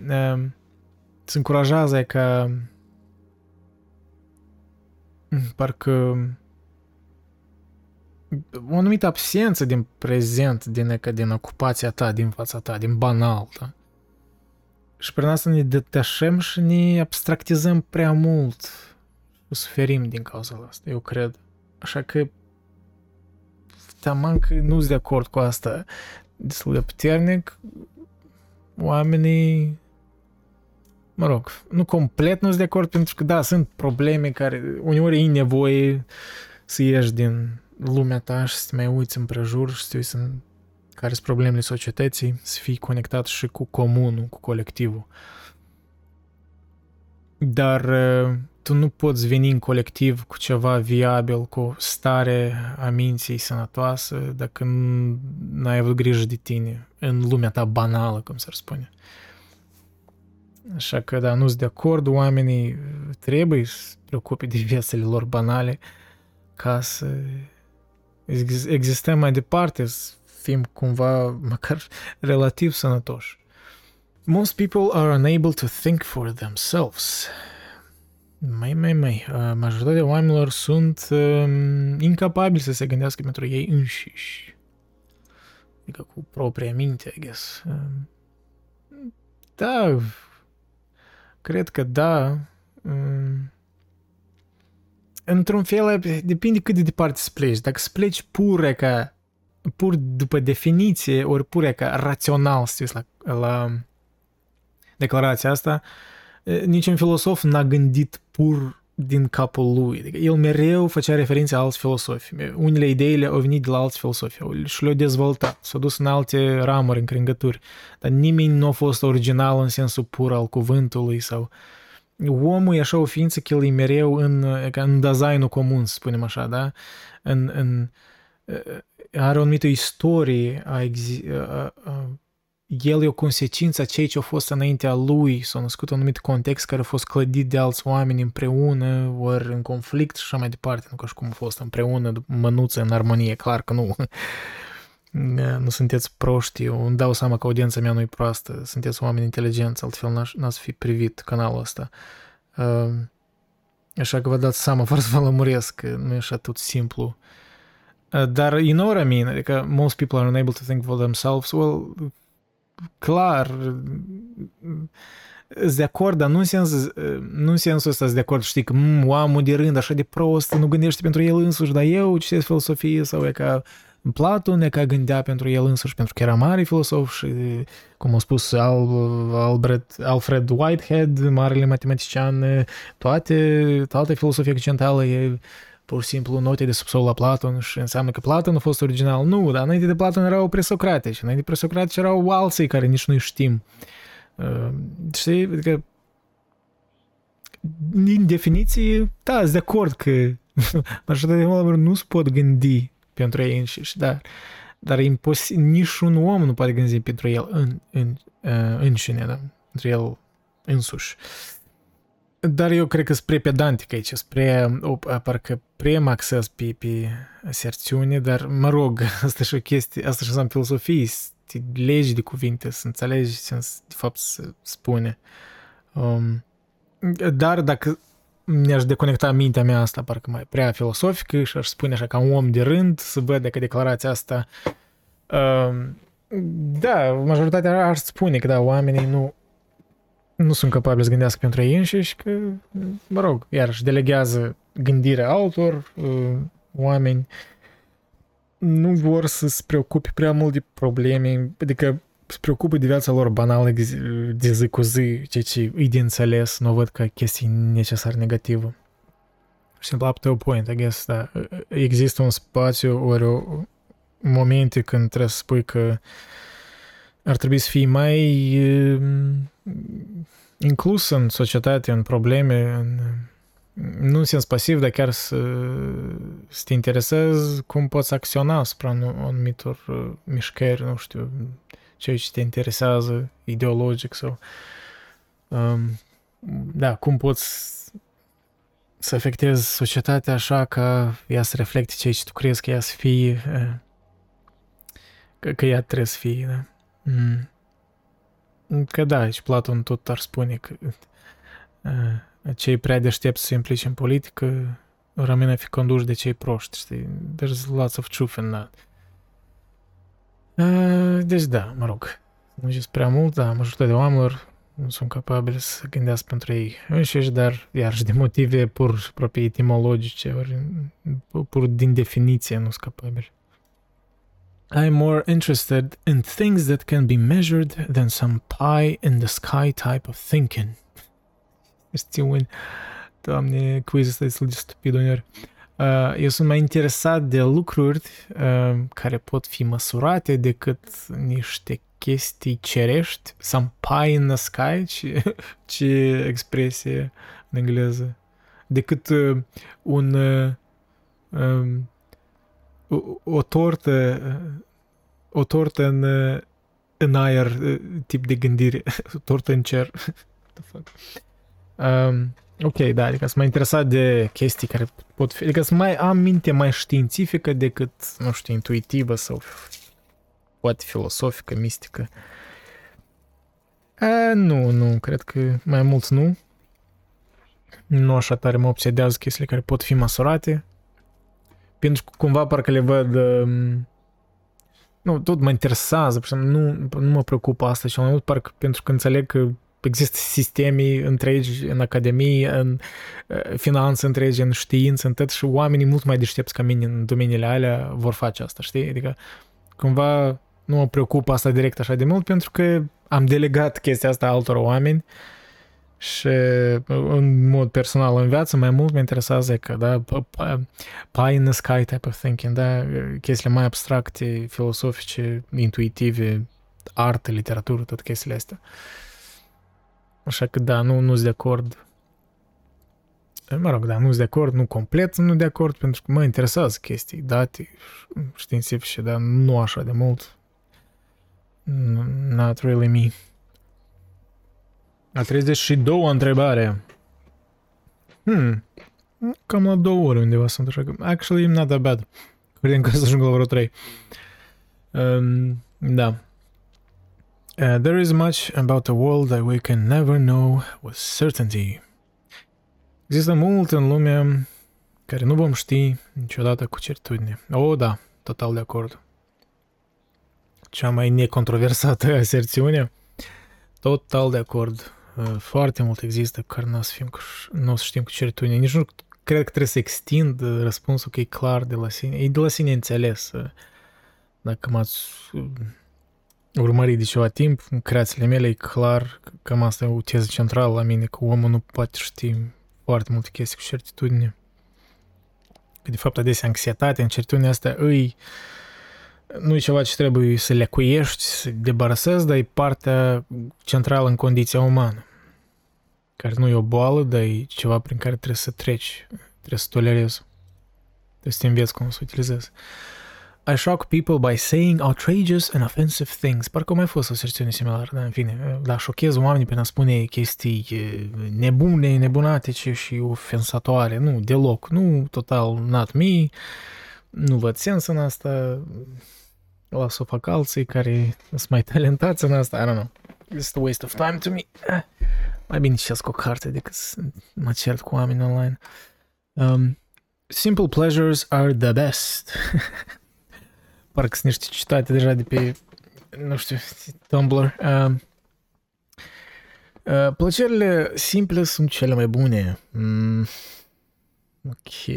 Mm, nu știu, sunt neutru, adică nu știu cum pot să răspunzi la asta. Da, plăcerile simple sunt bune, dar nu doar. Arta înaltă, arta frumoasă, chestiile mai sofisticate sunt frumoase tot. Adică plăcerile simple nici n-ar fi așa de plăcute dacă n-ar exista ceva după care ai anticipa după ce uh, ai terminat cu plăcerile simple. You know what I mean? Adică e bine să, nu știu, uh, să mănânci ceva simplu, bun, să ai o conversație și după asta să te duci la, nu știu, un concert de muzică clasică, ori, știi, în care niște muzicieni care s-au antrenat 15 ani plus uh, uh, toată viața, da, să, să cânte la un instrument ca să interpreteze o compoziție care a fost făcută câteva sute de ani de niște compozitori legendari. Dar asta e mult sofisticare și multă muncă, adică asta nu e simplu. Și asta tot e bun, da? În opinia mea. Așa că, dar în același timp, dacă ar fi doar asta, atunci parcă am fi prea detașați de, de banal, de cotidian, da, de design, așa că plăcerile simple. Adică mereu îmi, îmi place contrastele astea, ele sunt importante, dar adesea chiar cu cu Dima, cu prietenul meu, da, cel mai bun deci din Toronto, noi adesea avem obiceiul ăsta după lucru să ne ducem să bem o bere, să vorbim între aiurea, să pălăvărgim și după asta să ne ducem la TSO, la Toronto uh, Symphony Orchestra, să ascultăm, nu știu, Mahler, Beethoven, uh, Tchaikovsky, whatever, uh, Dvorak, să ne ducem la concerte clasice și să stai în vreo oră și ceva, să contemplezi, să fii în gândurile tale, să vezi cum, cât de frumos e interpretată muzica aia, cât pasiune, exactitate, știi? Contrastele astea pentru mine, eu pentru contraste în viață trăiesc, știi, uneori îmi dau seama, mi îmi plac contrastele astea. Mm, umor absurd și profunzime intelectuală și plăcere fizică, dar și plăcere de a înțelege ceva mental. Una fără alta nu cred că... Adică una ar suferi fără alta, eu așa le văd. Deși, da, dacă exagerez duși în extreme, una cumva trăind mereu în extrem, trebuie un echilibru, că trăind în, între extreme, tu parcă devalorizezi fiecare aspect și ești în, e ca în punctul ăsta intermediar în care nu poți aprecia nici o chestie, dar nici chestiile mai fizice simple, nici chestiile intelectuale, așa că trebuie un echilibru. Nu trebuie să te arunci prea mult în extreme, adică trebuie, trebuie să alegi ce să consumi, spunem așa, ori cu ce să te ocupi. Nu poți spune că a, înseamnă contrastele sunt bune, înseamnă că des, nu știu, să mă duc la discotecă în fiecare noapte și după asta să încerc să citesc Kant, știi, următoarea dimineață, că it's not gonna work. E prea, prea mult te perturbezi, știi, adică ce, Epicur ar spune că nu, nu să ajungi la ataraxie, așa. Să fii mai calculat, în sensul ăsta, să știi limitele tale psihologice. În fine, da, simple pleasures are the best, sunt neutru, again, am lămurit de. Uh, ultima întrebare. I ask questions that others consider crazy. Oh my god, you're so mysterious, Andre. You ask questions that are so crazy. How can you do it, Andre? Such crazy questions. Da, în fine. Um, da, cred că aș putea spune, mm, sunt de acord, cred că... Pentru că, da, pun întrebări este copilărești aproape filosofice, da, uneori simple. Uh, dar care, I guess, sunt considerate nebuni de alții, da? Mm. Da, cred că cumpără, cumpărând cu un modern care nu are interes în filosofie sau ceva, uh, da, pun întrebări mai esoterice, mai nebunatice, da, cum s-ar spune. So, yeah, uh, I guess, sunt de acord cu asta. Să vedem ce rezultat ne-a dat, cu cine seamănă mai mult. Oh, wow, ce interesant! Oh. Wow, that's crazy! Bă, chiar așa de puțin nici? Eu nu mă așteptat la asta. Eu credeam că mai mult să fiu, adică să fiu așa, nu cel mai mult nici, dar da, m-am așteptat să fiu Aristotel Epicur, cumva. Da, că, mai scurt, aia care nu privesc, dar vor asculta. Deci ne-au pus personalitatea asta, da, rezultatul la toate întrebările. Sunt mai mult Aristotel, adică 70% spre Aristotel. Dacă mă facem, ok, divizarea asta văd că e, e stranie, nu e de la 100%, dar cumva parcă procentaj de asta de la 100 la 0 la fiecare filosof. Uh, în fine, da, uh, okay. uh, da, Aristotel 70%, adică primul loc sunt mai aristotelic, 65% epic, 65% da Epicur, destul de alături, which makes sense, to be honest. Eu, citindu-l pe Epicur recent, ne-am dat seama că mai tare mă identific cu Epicur decât cu Stoici, which is weird, că nu credeam că așa va fi. Uh, 50% Kant, da, uh, there's something tot și legat de lucrurile în sine, de facultățile umane, de limitele rațiunii, dar, mă rog, nu complet, da. Diogenie 40%. I guess, I don't know, nu prea mă văd, dar 55% Platon, 35% Hume, uh, ok, 5% Nietzsche, doar 5%? Really? De fapt, cum, are și, eu vorbesc despre Nietzsche des, dar eu, de fapt, în ultimele materiale care le-am făcut, cumva o critică, adică m- văd slăbiciuni în gândirea lui. So, I guess kind of makes sense, da? Mm. Plus, e și fapt cu maturizarea mea, că având deja 30 de ani, recent împlinit, uh, da, deja nu, nu, cu, și așa nu mă atrageau ideile astea aristocratice, rebele, acum cu atât mai mult, cumva mai mult mă văd în, în colectiv într-un sens sănătos, da, îmi văd rolul meu în societate, văd în familie, în, între prieteni, nu mă văd așa de singuratic sau melancolic, sunt melancolic, dar hai să spunem, în perioadele de solitudine și văd melancolie ca ceva necesar pentru creație, dar nu sunt așa de uh, me against the world type of thing care nici uneori o avea, așa că, yeah, I guess makes sense, sort of. Hmm, interesant. Da, și în fine, da, eu sunt mai mult aristotelic, which makes total sense. Uh, mereu am spus asta, că mai mult dintre, da.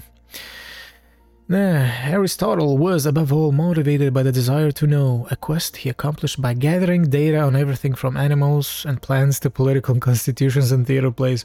Îmi de... Da, asta spuneam, că obsesia lui Aristotel de a categoriza, man, I can relate so much, eu îl înțeleg perfect. Eu, pur și simplu, mi-l imaginez pe Aristotel fiind uh, cupleșit de stai, noi încă nu știm asta? Stai, dar noi n-am categorizat asta? Oh, shit, man, ah, fuck. I have so much to do. So much to do, știi, și stai Aristotel acolo și nu știu, întâlnește vreun, vreun, vreun coleg, ceva, vreun prieten, spune, dude, what's wrong with you? Or are you stressed? Tot e bine. Aveam sclavi. Nu ești femeie. Ai drepturi. Relax, dude. Uh, scrie poetică și du-te la o tragedie și chill.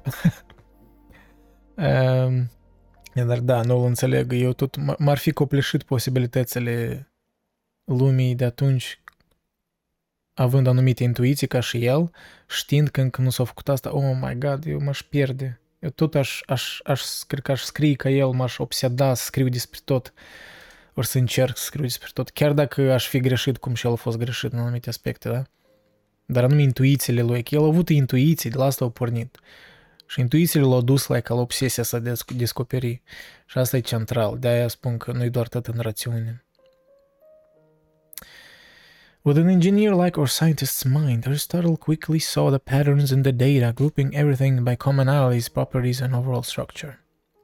Using unsentimental rationality, e, asta e deja debatable.